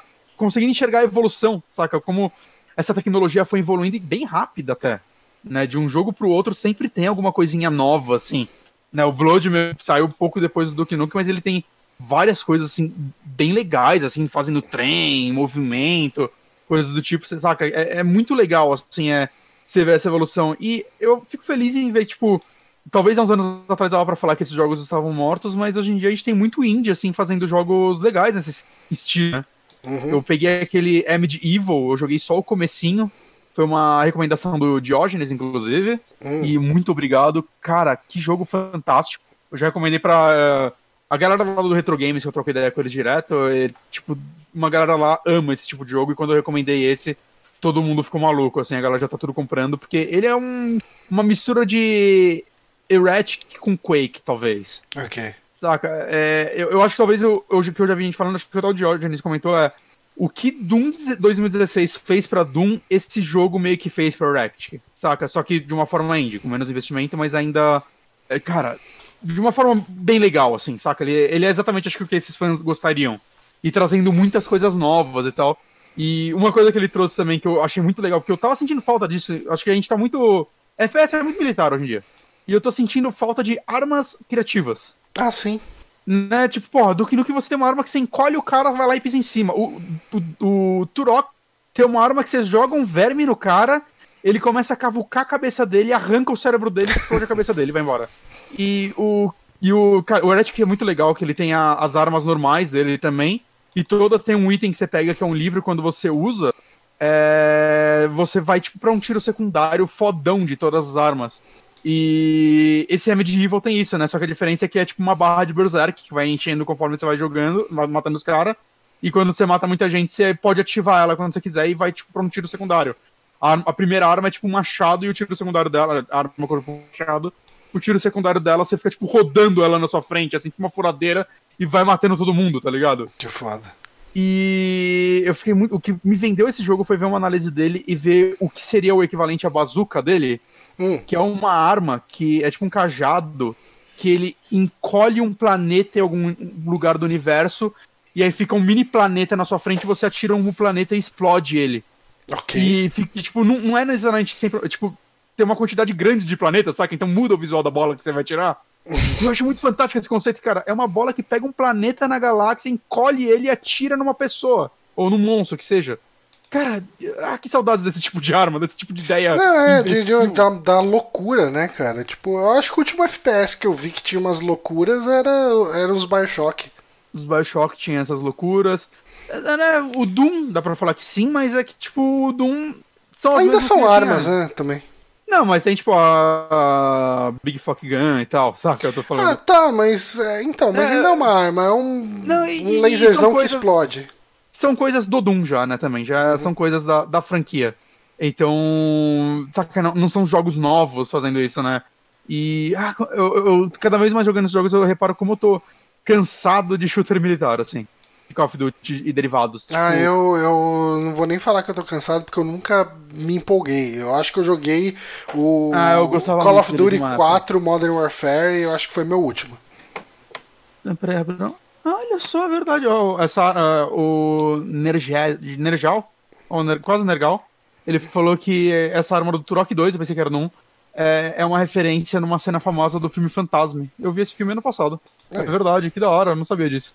Mas, cara, eu acho que é meio que isso. Você assim, tinha, teve muito contato com esses jogos? Você tem, teria alguma até vontade de revisitar algum deles ou jogar algum desses indies? Cara, um, eu joguei muito uh, o Wolfenstein 3D, assim, tipo, uh, os seis esse capítulos é um, dele.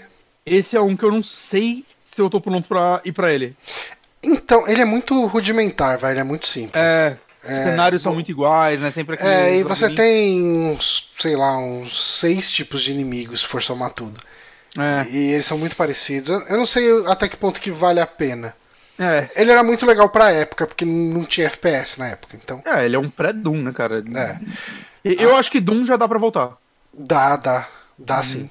Eu joguei Doom, joguei Heretic, joguei Exen, joguei Quake 1 e 2. Uhum. Uh, eu gostava bastante de, desses FPS clássicos, sabe?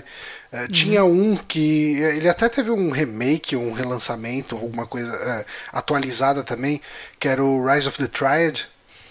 Ah, sim, ele teve um remake. É um remake. É, então. Não sei se é bom remake, mas o, eu tenho mais vontade de jogar o clássico do que o remake. O clássico era divertido. Uma das armas que você tinha, né, falando dessas armas loucas, era um lança-mísseis teleguiados. Que você dava um tiro, acho que saíam seis mísseis teleguiados, e, e como os inimigos explodiam de, de voar sangue, sabe? Pra tudo quanto é uhum. lado. Você dava um tiro desse, você via uns 500 inimigos na sua frente explodindo e virando poço de sangue. Ele tinha um negócio legal que. Eu, eu, eu acho que ele é de depois do, do, do Nukem 3D. Mas hum. ele tinha o lance que o Duke Nukem faz também, quando você dá uns tiros nos inimigos, eles ficam ajoelhados pedindo, implorando pela vida. Hum. O Duke Nukem 3D tem isso com um outro inimigo. Ah, o que lembro do Duke 3D, alguns inimigos, quando você mata ele, ele fica um tempo agonizando no chão e aí você pode é. atirar e acabar com ele de uma vez. Não, então, no. Nesse aí que eu tô falando, no Rise of the Triad, é. tinha um, você enfrentava nazistas, né?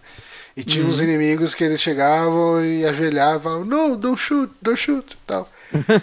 e alguns deles, se você não atirasse, eles te atiravam de volta depois. Cusões. É.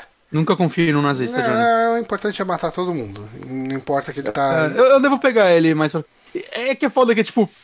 Esses remasters da Night Dive e tal, ou do, até da Gearbox, né? Vamos dar um crédito pra eles.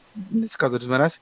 É, são tão bons que eu queria tanto que todos esses jogos saíssem nisso, saca? O GZ1 faz um faz milagre, assim. O que ele faz é, é meio assustador. Uhum. Mas ainda não é a mesma coisa que um remasterzinho feito certinho e tal.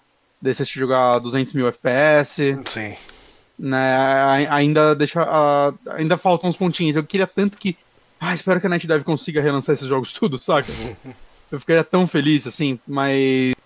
Mas você teria alguma coisa, a vontade de voltar para um deles ou jogar um desses? Então, eu ensaiei uma volta, eu quero voltar mesmo. Uh, é que a, a, última semana foi meio tensa, eu trabalhei pra caramba. E agora eu tô trabalhando num vídeo pro Backtracker, que faz muito tempo que a gente não publica nada lá. É, uh, o, o, inclusive o Nicolas mandou já uma prévia no meu, vai ficar da hora. Show. E, e daí, assim, por enquanto eu não tô conseguindo voltar a me dedicar, mas eu comprei uhum. aquele Overload, não sei se você manja. Ele é um sucessor espiritual de um jogo que chamava Descent. Decent. Ah, tá. É esse que quando você falou agora há pouco do, do Doom que eu pensei que você tava falando. Esse Na... Descent, pelo que eu vi vídeo dele, ele me lembrou um pouco o Forsaken. Mas eu não sei se tô certo ou não. Então, o Descent, ele é. Ele é um. Cara, ele era um Doom de. Só que você controla uma nave. Ah, então, Forsaken você também era, tava numa nave. É, eu não joguei Forsaken. É, então. É, então, eu tô tirando paralelo porque eu. Então, eu basicamente você joga com uma nave. É um FPS que você joga com uma navinha. Uhum. E os cenários são túneis, assim, não é um cenário espaçado. Uhum. Uh, então ele parece o, os, as dungeons de Doom. Ok. É, e, e assim, eu lembro que. Desse, é, é, tipo, o problema de Descent é que ele é muito difícil de você aprender a jogar. Que o controle é bem difícil porque você precisa controlar o voo, né? Uh... Eu não sei se acontecia isso nele também, mas novamente dando paralelo com Forsaken, eu acho que me fazia me perder quando eu era criança, porque eu nunca sabia eh, se eu tava de ponta cabeça ou não, saca? Eu não Isso acontece que também. É, é. Acontece também Mas acho bastante. que é, é, intencional, né? Sim. Que no final Mas, das contas importa pouco, né? Se você tá de ponta cabeça ou não. Sim. É.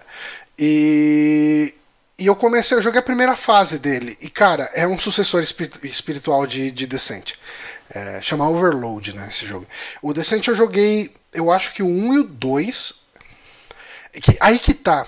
O Descent, eu acho que ele tinha, ele tinha um freeware, né, um shareware da vida, tinha a primeira uhum. missão, né, a, a, o primeiro capítulo. Uhum. Ele tinha a versão full, que ele tinha, eu acho que era. Eu acho que não, não era nem questão de capítulo, acho que era fase mesmo. Uhum. Parecia mais uma demo. Que eu acho que tinha umas 20 fases, e a versão que eu tinha era uma versão que vinha em computadores. Aquelas versões OEM da vida. Tipo, você hum. compra um compra, você compra um compact empresário, vem decente, vem essa versão decente, que eu acho que eram 16 fases. Hum. E eu joguei essas 16 fases, joguei pra caramba. Você tinha 70% do jogo. Tipo isso. É, é o suficiente, cara. Se você me ah, perguntar a história dele, eu não vou saber informar, de qualquer jeito. É, é raramente a gente chegava até o final também nesses jogos. É, mas eu, eu joguei esse até o final. E Aí. era bem legal, cara. Até por isso que, que eu me empolguei de, de comprar. Eu recebi algum e-mail de promoção falando: ah, hum tem esse jogo. Não lembro se foi exatamente isso. E. Não, eu vi alguém comentando, compartilhando. Ah, foi isso. Alguém compartilhou que esse jogo estava em promoção no Twitter, daí falou: Ah, não sei o que, sucessor espiritual de Decente feito pelos game designers e tal. Eu falei, ah, cara, eu gostava pra caramba de Decente, né? Deixa eu ver qual é que é desse jogo. E daí o Matheus Castro chegou e me, me deu reply lá, falou, cara, joguei ano passado, esse jogo é muito bom. Pode comprar na boa. Eu falei, podia fazer uma livezinha no começo dele.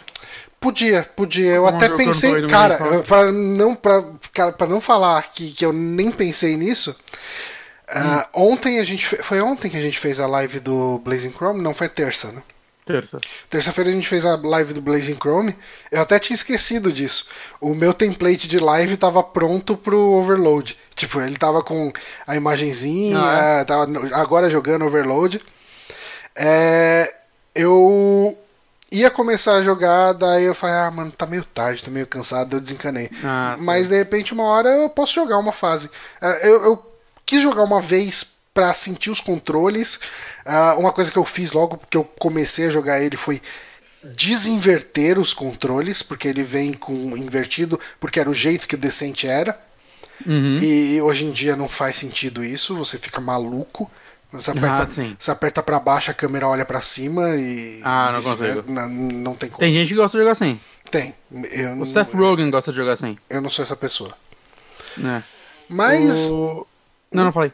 Não, Mas falei, falei. É, essencialmente é isso. Eu quero jogar esse jogo, talvez eu faça uma livezinha dele. É que é aquela livezinha que vai ter duas pessoas assistindo, né? Mas. Não, mas tá por que não, é, né? É divertido. Dá, dá pra fazer. Mas, mas eu acho que o que também me pegou pra jogar esses jogos, cara, foi tipo, eu tava jogando Divinity 2. Hum. E uma hora, era um domingo, eu tava. Não, era sábado à noite, eu lembro. Eu estava meio cansado e tipo, era muito texto. Aí eu, porra, tava afim de jogar algo rápido. Aí eu vi o Blood. Aí eu, porra, foda-se, vou pegar. Uhum. E eu sinto que esses jogos estão casando muito bem comigo com isso, assim, que eu chego do trabalho e sabe quando você. Eu quero jogar algo, mas eu não, eu não quero. Cinco jogar horas de jogo, com... né? É, e saca, tem muito jogo, tipo, sei lá, eu peguei o Judgment agora. Tô maluco pra jogar ele, eu devo jogar ele nesse final de semana. Mas não é um jogo que eu vou conseguir voltar ao trabalho, ah, tipo, eu tenho uma hora livre, deixa eu jogar ele, eu não vou é. fazer nada nele uma hora. Divinity também. O, o, o Mario Maker tá sendo isso pra mim, cara. O Mario Maker, o, o Mario Maker virou muito meu jogo de podcast também. Hum. Nossa, eu abro e fico jogando fases aleatórias, assim, e tá sendo muito divertido. É. Mas, enfim. Mas eu, tipo, cara, se eu tenho 20 minutos livre, eu jogo uma fase. Saca? Então, pra mim, tá sendo perfeito. E eu tava dando uma olhada aqui. A Tour de Helms, ela tem o potencial de se reachar agora com esses jogos, porque eu tô vendo ela. O Iron tá Maiden é dela, né? É, ela que tá publicando ele. E eu não sabia, tem um outro que eu tava de olho, eu não sabia que ela tava envolvida, ela tá, parece que co-desenvolvendo e publicando que chama Roth Eon of Ruins. Vai sair hum, ano que vem. Nem ideia de mas já isso. tem. Cara, ele é tipo um Quake. Hum. Eu vou. Vou te passar aqui no chat, mas acho que nem dá tempo de qual vídeo, porque a gente já tem que matar esse assunto. Uhum. Mas tá muito da hora esse jogo também, cara. É tipo um Quakezão, assim, meio que catacumbas, tá ligado? Com umas armas meio loucas. Tô, tô afim dele também. Eu não sabia que ela tava envolvida nisso. Eu acho legal, talvez, né, pode, pode ser a salvação da empresa. Quem sabe Shadow Warriors volte pra ela. A empresa que fez os dois lá não fez um bom trabalho no segundo. Eu fui abrir imagem nele aqui. Jesus. É, aqui, aqui já tem uma galera jogando os open beta dele e tal há um tempo. Acho não, não, é que eu fui, eu, fui eu cliquei no vídeo dentro do, do Discord e minha máquina ficou uma carroça de repente. Mas ok. Ah, beleza. Mas é isso, gente. É... Se você já teve um preconceito com esses jogos como eu, é. Eu, eu tava errado, saca? Tipo, eu não tô falando que você tem que gostar desses jogos, eu acho completamente possível que, tipo. Não, tem gente que não gosta desse tipo de FPS e é normal, né? Não é pra todo mundo. Mas eu acho que no passado eu menosprezei eles mais do que eu deveria. Porque, não, eles, eles têm. Saca, o trabalho de game design deles é muito bom e eles têm muito a oferecer. E acho que esse quinto capítulo do Duke Nukem e Iron Maiden, né, que é feito na, numa versão modificada da engine do Duke Nukem, hoje em dia, né, provam que não ainda dá para fazer coisas muito legais para com esse estilo de jogo, né, para um público que tá interessado com isso, para isso, hum. né? É, então... não dá, dá pra. Cara, se tanta, tantos gêneros voltaram com força, né? Se a gente for olhar, tipo, Metroidvania ficou maior cara sem ninguém fazer, e hoje em dia é comum sair uns 30 Metroidvania por já, ano. Já, tá, já tá ressaturando. É, então. E, e, Cara, até jogo de plataforma, né? No começo da geração passada. Da passada? Uhum. Foi da passada, né? Xbox 360 e. Sim, sim. Ah, o mercado indie salvou muito. Até jogo em FMV, né? Teve uma respirada nova. FMV, né? Ver alguns e tal. É, é. Story, porra. E, e, cara, ah, acho que nada impede, né? Os FPS clássicos voltarem também, porque o pessoal é, gosta de voltaram. FPS, né? Eu acho que já dá para falar que já voltaram, porque a lista de jogos desse tipo tá bem grande, você vai ver. Você, tipo, acho que o que faz eu gostar daquele canal que eu falei, o German Lives, é que ele mostra muito jogo assim. Ele sempre tá jogando esses open beta, tá ligado? Oh, o Nerjal então... falou que tem um FPS retrô brasileiro também que chama Exodemon vindo aí. Oh, que da hora, vou dar uma olhada. Não, não, tava sabendo. Bota na, na, Como é que chama lá? Na wishlist. Já, não, já, já, tava colocando no YouTube aqui pra dar uma olhada depois. Hum, aí. Mas é isso. Aí, mas é isso, um, gente. Bom, acho que a gente pode de... encerrar o podcast com é uma que... última indicação. Ah, tá. Eu ia falar que essa tá no título. Não, não, não, não, não. É uma última indicação que está no título, ah. obviamente. Ah, já tá no Steam. Sai dia 3 de agosto, Exodemon. Que é Blazing Chrome. Um, na terça-feira, eu e Bonatti fizemos uma live da, do Blazing Chrome, que é o novo, jo novo jogo dos nossos amigos da Joy Masher. Uh, uhum. Tô mostrando aí, tá rolando no vídeo uh, a jogatina de terça. Olha, Journeyception. Aí, ó, dá pra, dá pra botar a gente jogando. Quando, sempre que dá, sempre que existe isso, eu tento colocar. Mas, cara, um, eu, eu, acho que nesse momento, né, que já faz uma semana do lançamento dele, todo mundo já sabe do que se trata, Blazing Chrome. Mas uhum. uh, ele é essencialmente um, uma fusão uh, talvez ampliada de Contra Hard Corps misturado com Metal Slug, né? Uh, o Contra Hard Corps ele era um Contra de Mega Drive uhum. e ele era muito difícil. Eu posso estar tá falando besteira aqui, talvez você possa pesquisar no Google para mim e, e, confirmar ou não isso. Mas uhum. eu acho que o Contra Hard Corps ele era desnecessariamente uh, difícil no Ocidente. Porque parece que a versão original dele tinha uma barra de vida. E quando jogaram ele pro ocidente, tiraram a barra de vida, virou um hit kill. No Hard Corps. Hard Corps. Isso. Mas eu não tenho certeza. Vai, vai, vai desenvolvendo aí que eu vou ver se eu acho algo É, ó, o, o Peter. O Peter PPL tá falando que é isso mesmo que eu falei. E ah, tem uma coisa aí de três vidas. Mas enfim. Quem jo eu devo confessar, antes de qualquer coisa, que eu não sou um ávido jogador de run and gun. Eu sou ruim, eu morro pra caramba.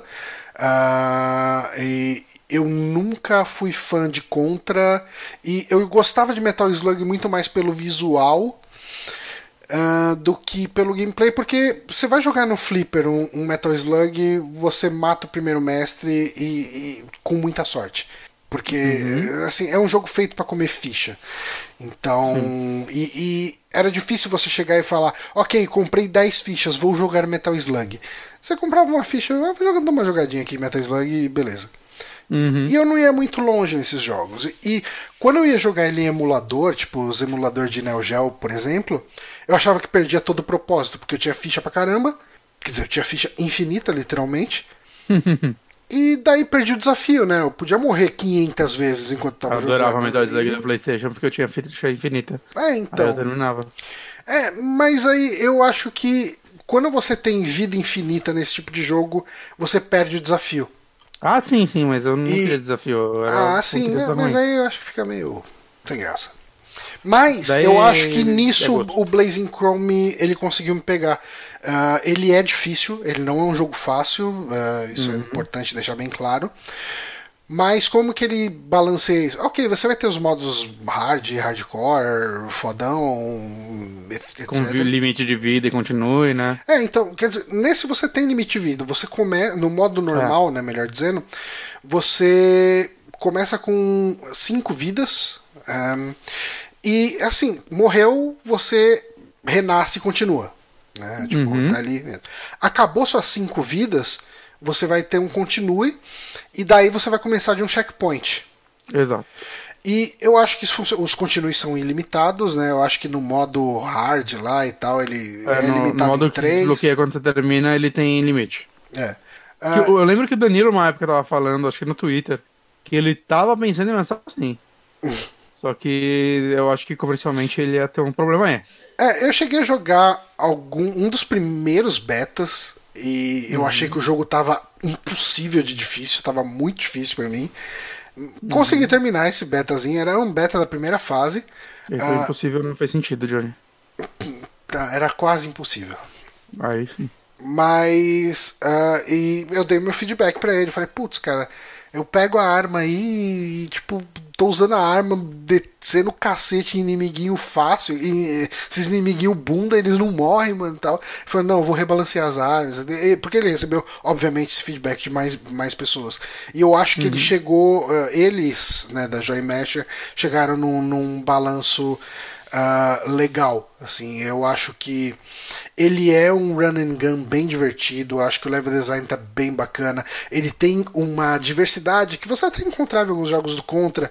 Então, você tem uma fase que ela corre em profundidade, né? Meio que um Space Harrier da vida. Uh, e, e, cara. Meio talvez meio Motion 7 também, né? De Super é, Nintendo. Mode 7. Mode 7. Motion. é, sim, sim. Ele tem esse jeitão. Eu acho que as boss battles estão muito legais, estão muito divertidas. É a coisa é, que eu mais gostei do jogo. Eu acho que o Danilo já faz boss battles legais desde o Oniken, né, cara? Tipo, uhum. o Oniken tem os boss legais, o Odalos tem os boss legais, e esse não é diferente. Eu acho que esse tá potencializado. Uh, pixel art tá maravilhosa, cara. Parece. Hum. Parece um jogo. É, ele tem uma identidade visual que me lembra muito Mega Drive, mas ao mesmo tempo ele me, me lembra muito os cartuchão de Neo Geo, sabe? Hum, é, eu não, não joguei tanto, mas eu acredito que sim, porque. É, é, assim, aquele negócio que você vê é. Ele usa a palheta de cores do Mega Drive, né? Ele se uhum. atenta muito a isso, mas. É, tá, tá anos luz de qualquer coisa que o Mega Drive faria. Nem, ah, o PlayStation ah, faria isso, saca? sim. É um negócio meio. muito bem acabado, muito, muita animação, né? Muitos detalhes, profundidade pra um caralho. Né? E, e sabe uma coisa que eu senti nesse jogo, cara? Hum. Ele é um daqueles jogos difíceis que você se sente melhorando. Hum, porque. Eu ainda não joguei muito ele. Eu, eu levei. Eu acho que eu levei umas duas ou três horas para terminar talvez umas três, vai, no primeiro playthrough. Não sei se chegou a isso, mas enfim, na live que a gente fez, uh, hum. eu cheguei na quinta fase, sabe? Tipo. É, e, e, assim, é, foi uma melhora que eu fui sentindo conforme eu jogava. Uh, a, a, gente fez a live ali, eu morri pra caramba, morri um monte de vezes por causa de besteira, mas ainda assim, tipo, beleza, em uma hora, que foi o tempo da live, eu matei quatro fases do jogo. É... Sim, bastante. Sim, e, e, esse é aquele, tipo assim, você, ele não é um jogo que você tem level, que você fica com mais energia. Uhum. E jogar em live é difícil. E jogar em, é, jogar em live você tá conversando e tal. Cara, é, é, ele é um run mais do que direto, ele tem essas características que eu falei aqui.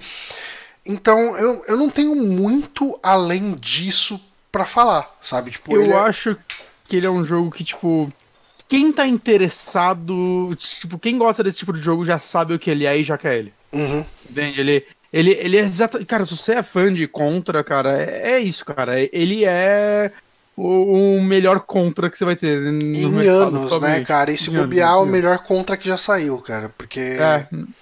É, é, Saca, é, é, muito bem feito, cara. É claro, a gente ainda não jogou o novo que vai sair esse ano, né, gente? Já. Que você joga com Panda, com panda aquilo né? contra. Mas. Não, cara, tipo, você vai ver os comentários de, de release oficial da, da Joy Masher desse jogo. É, é só esse tipo de comentário, cara. Finalmente uhum. alguém fazendo um contra que a gente quer jogar. E, e, é interessante, né, que eu, eu, sinto que esse é o jogo da Joy Masher com maior repercussão, que eu vejo todos os jogos dele tem uma repercussão legal, hum, né, lá fora. Será né, que mais que o Dallas? O Dallas teve uma boa repercussão, não? Eu tô sentindo que mais que o Dallas, cara. Eu tô vendo, saca, a galera no Twitter, assim, gringos falando. Até o maluco do Digital Foundry tava comentando do jogo no Twitter dele esses dias. É porque, cara, eles tiveram uma sorte desse timing. Porque foi, tipo, o lançamento foi semanas depois daquele, daquele anúncio, daquele contra meio decepcionante, né? Sim.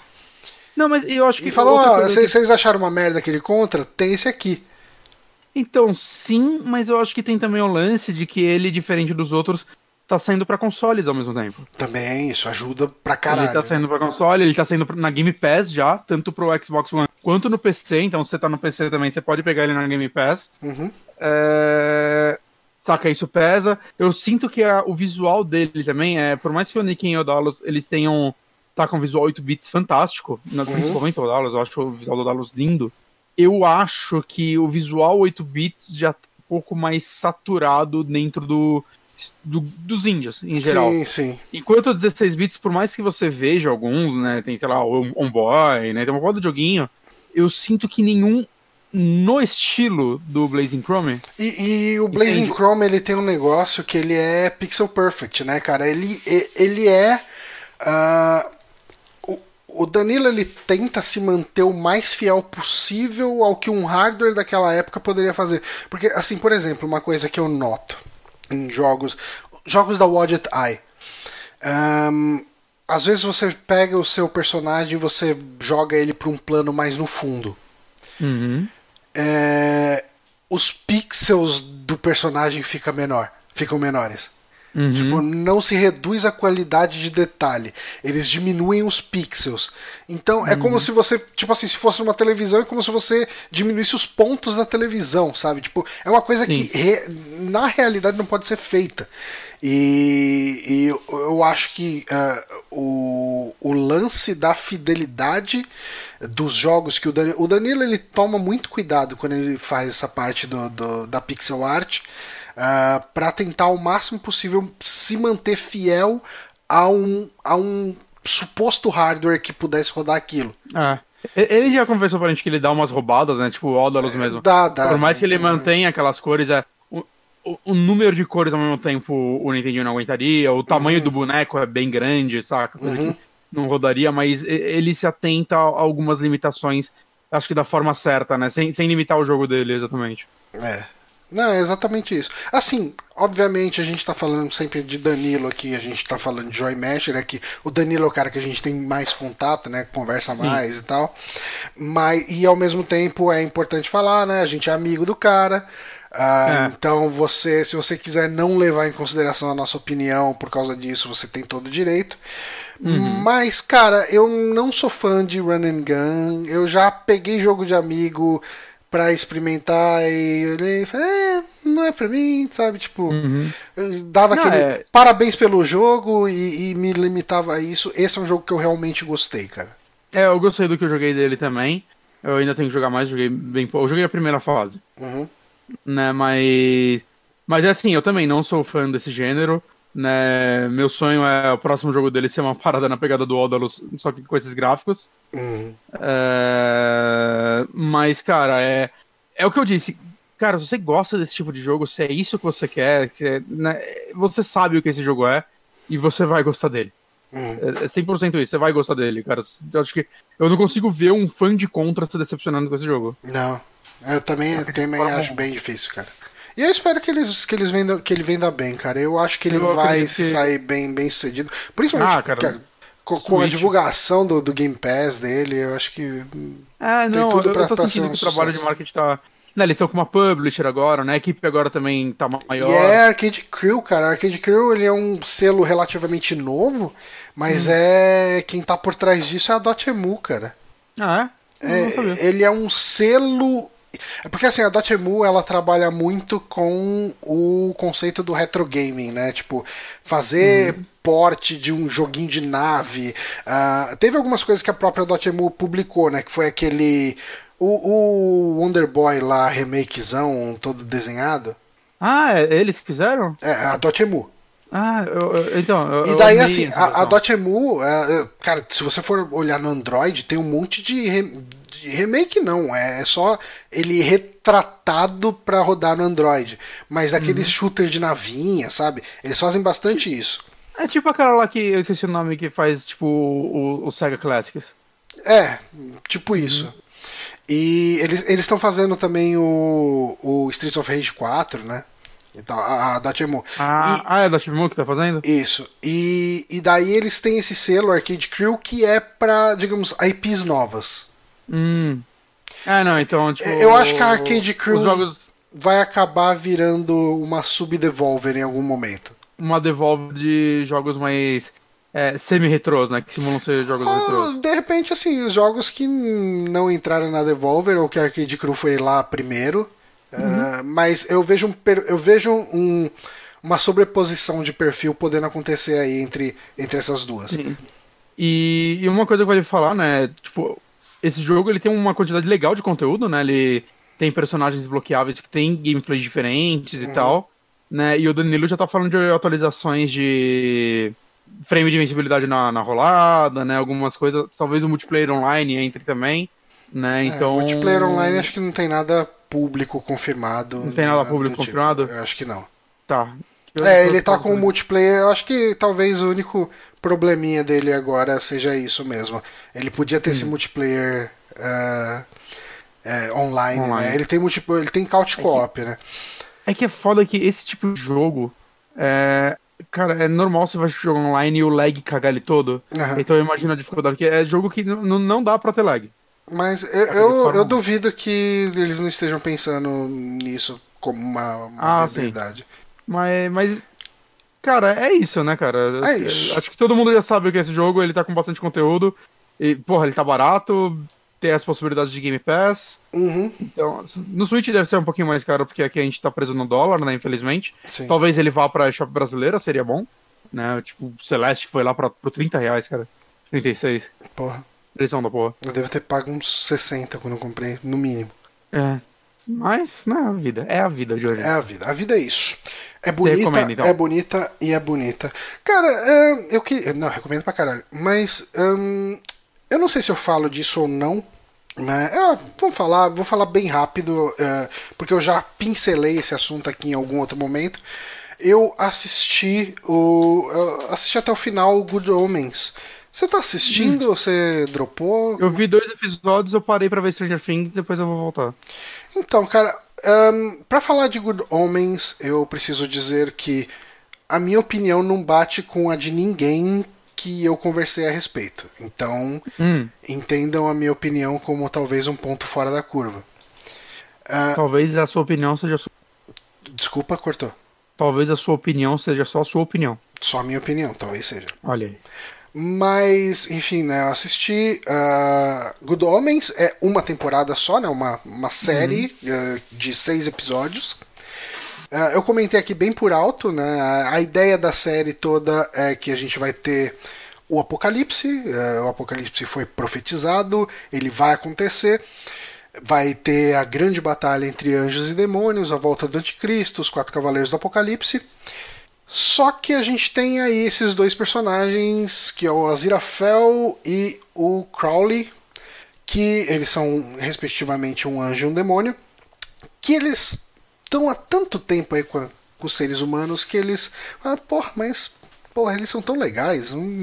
Vamos matar todo mundo, não. E eles vão atrás de sabotar o apocalipse. Dito isso, eu gostei muito da série. Muito, muito mesmo. Assim, tipo, uh, eu acho o humor dela muito legal. O tipo de humor que eu gosto. Tipo de humor. Ah, do que, que você falou no começo, pensei que você tinha odiado. Não, mas o que assim, todo mundo, todo mundo que eu conheço também adorou a série.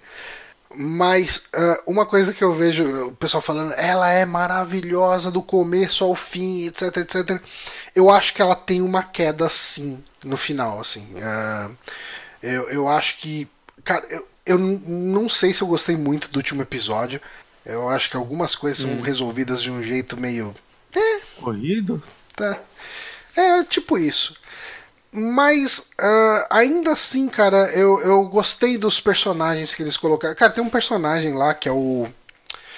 O irmão do Saul Goodman, na série lá do Better Call Saul. Eu não vi até hoje.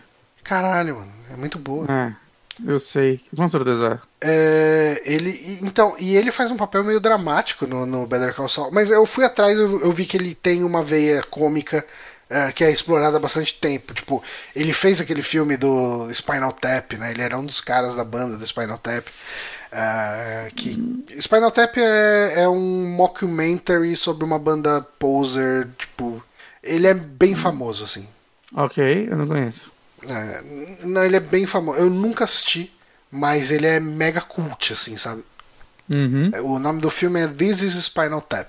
Ok. Uh, mas, enfim, é, e, e, assim, eu tava acostumado a ver esse ator no Better Call Saul, que ele faz um papel bem dramático. E aqui ele é um papel mega cômico. Eu falei, caramba, esse cara, né, e tal. Eu, eu acho que os, os, o elenco de apoio é interessante. Uh, os outros. A forma como o, o céu funciona como uma burocracia e o inferno funciona como um uma organização criminosa, sabe? Eu acho hum. que é hum. bem divertido. Ah, é, cara, tipo, o David Tennant e o Michael Sheen, eles estão maravilhosos os papéis deles aí de protagonistas. Eu eu não queria dar muito spoiler além disso do, do, do mote principal da série, porque eu acho que é uma série que, que ela. O que, que é importante nela? Os, os, os diálogos, não só os diálogos, o texto é, é muito legal, porque é aquela piada com a realidade, mas uh, que o Mochileiro das Galáxias faz muito isso, sabe? Tipo, você vai fazer uma piada sobre como burocracia é um negócio zoado, só que você não vai zoar a burocracia de um cartório. Você vai chegar e falar que no céu, para você fazer isso, você tem que registrar um formulário de não sei o que e tal. E você fala, uhum. puta, é, sabe? É, é, esse tipo de coisa que eu tô falando. Cara, é uma uhum. série mega curta, são seis episódios, ela se fecha. Uhum. Cada episódio de um, acho que não chega a uma hora, talvez uma hora, enfim. Uma hora, cinquenta e poucos minutos. É. Cara, dá pra maratonar de boa, assim. Uh, eu só acho que algumas coisinhas ficaram meio zoadinhas no final. Uh, eu parei ela pra ver Stranger Things porque eu acreditei que a, a chance de eu tomar spoiler de Stranger Things ah, é, uma, duas semanas depois de sair era muito maior do que dessa. E o pessoal tava dando spoiler à torta direita em rede social de Stranger Things. Sério? Ah, eu, eu, ainda bem que eu tô. Mas eu acho que agora passou. Hum. Ah, mas eu vou manter, continuar um pouquinho afastado até eu acabar é bom. É bom, é bom, é saudável. Mas é isso, Good Homens, uh, eu não vou falar muito dela, a ideia era só falar que eu assisti e gostei. É uma série exclusiva do Amazon Prime, né? Do uhum. Prime Video. Tá fazendo boas séries. Uh, tá, eu, cara, eu gostei, eu acho que até a produção dela me espantou. É boa, bem boa. É... Faz, eles podem fazer mochileiro agora, eu deixo. Porra, hum, eu ia curtir, viu?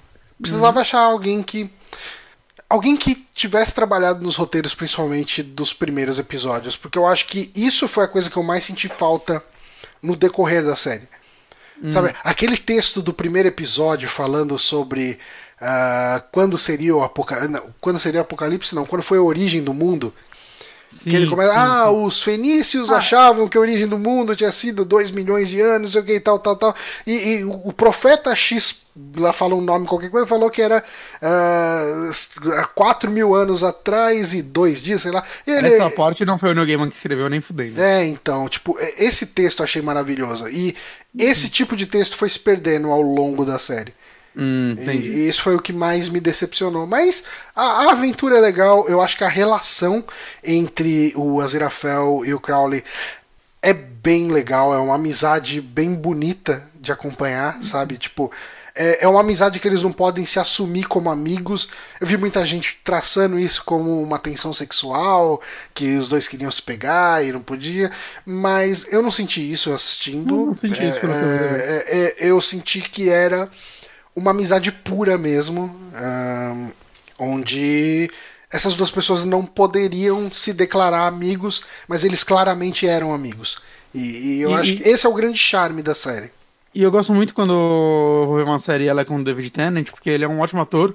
E eu sempre gosto de ver coisas com ele, mas eu não quero ter que ver Doctor Who pra ver. Exato, eu tô, tenho essa então, mesma coisa. Eu fico muito feliz. Eu, ah, ok. Nossa, cara, você já, você já tentou ver Doctor Who? Não, meu preconceito grita muito. Não, então. É, eu, amar, eu, mas, eu, posso te falar que para mim foi um conceito formado. Talvez eu veja os episódios lá que o Mãe escreveu. Quando estreou Doctor Who no, no Netflix, eu falei, ok, vamos dar uma chance. Eu assisti uns três episódios. Falei, não, não dá, cara. Mas todo mundo não fala consigo. que. Aí falaram, não, mas é, é, que você começou por uma série que não é muito boa. Vê esse episódio aqui que ele é muito legal. Aí eu fui ver o episódio e falei, é. Falam que a primeira temporada é meio ruim. Então, na verdade é que é difícil falar que, que é a primeira temporada, né? A primeira ah, não, temporada a primeira é lá de 70, é, tipo a, a do retorno. retorno.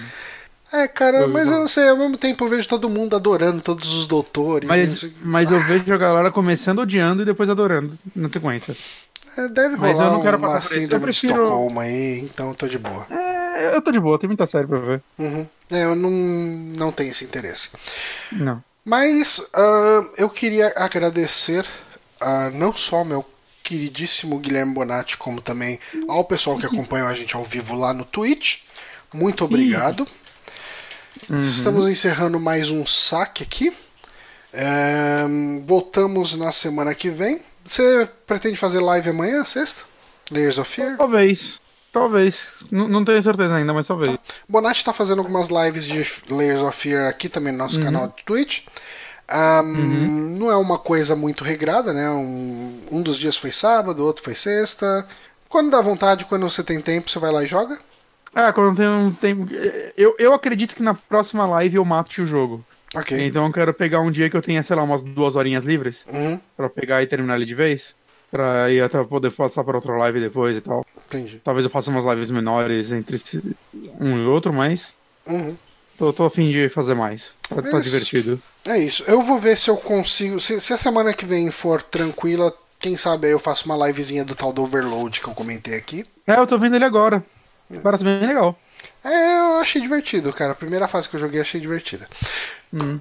Novamente agradecendo ao pessoal que se manteve online aí. Vamos ver, eu consigo ver aqui as pessoas. Eu nunca lembro onde que eu vejo quem está online. Users in chat. Então eu queria agradecer aqui o André RSM, uh, ah, o Diógenes Lazzarini, nosso querido amigo, tá sempre por aí. Eduardo HK.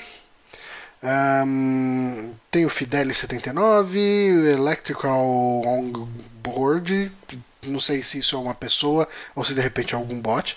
Uh, o Gebonati, grande Gebonati assistindo a gente. Nerjal e o Peter PPL que uh, fizeram observações ao longo da, da da transmissão. Oh, o Eduardo comentou aí, ele é uma pessoa. Obrigado, Eduardo. Olha aí. Obrigado um, por ser uma pessoa. Tem o Commander Root, esse eu também não sei se é um bot ou não. Tomara que não. Rick Azevedo, S1 Faca, Teide, Vinícius Vidal e Zenek Bear. Espero ter dito certo. Obrigado, pessoal, que está online. Sabe o que, que eu preciso fazer? Eu preciso fazer um créditos dos apoiadores para o encerramento dos vídeos. Boa. Seria uma coisa. Seria legal. Seria legal de se ter. Mas enquanto a gente não tem isso, a gente só agradece quem apoia a gente também. Um forte abraço e até a próxima. Adeus.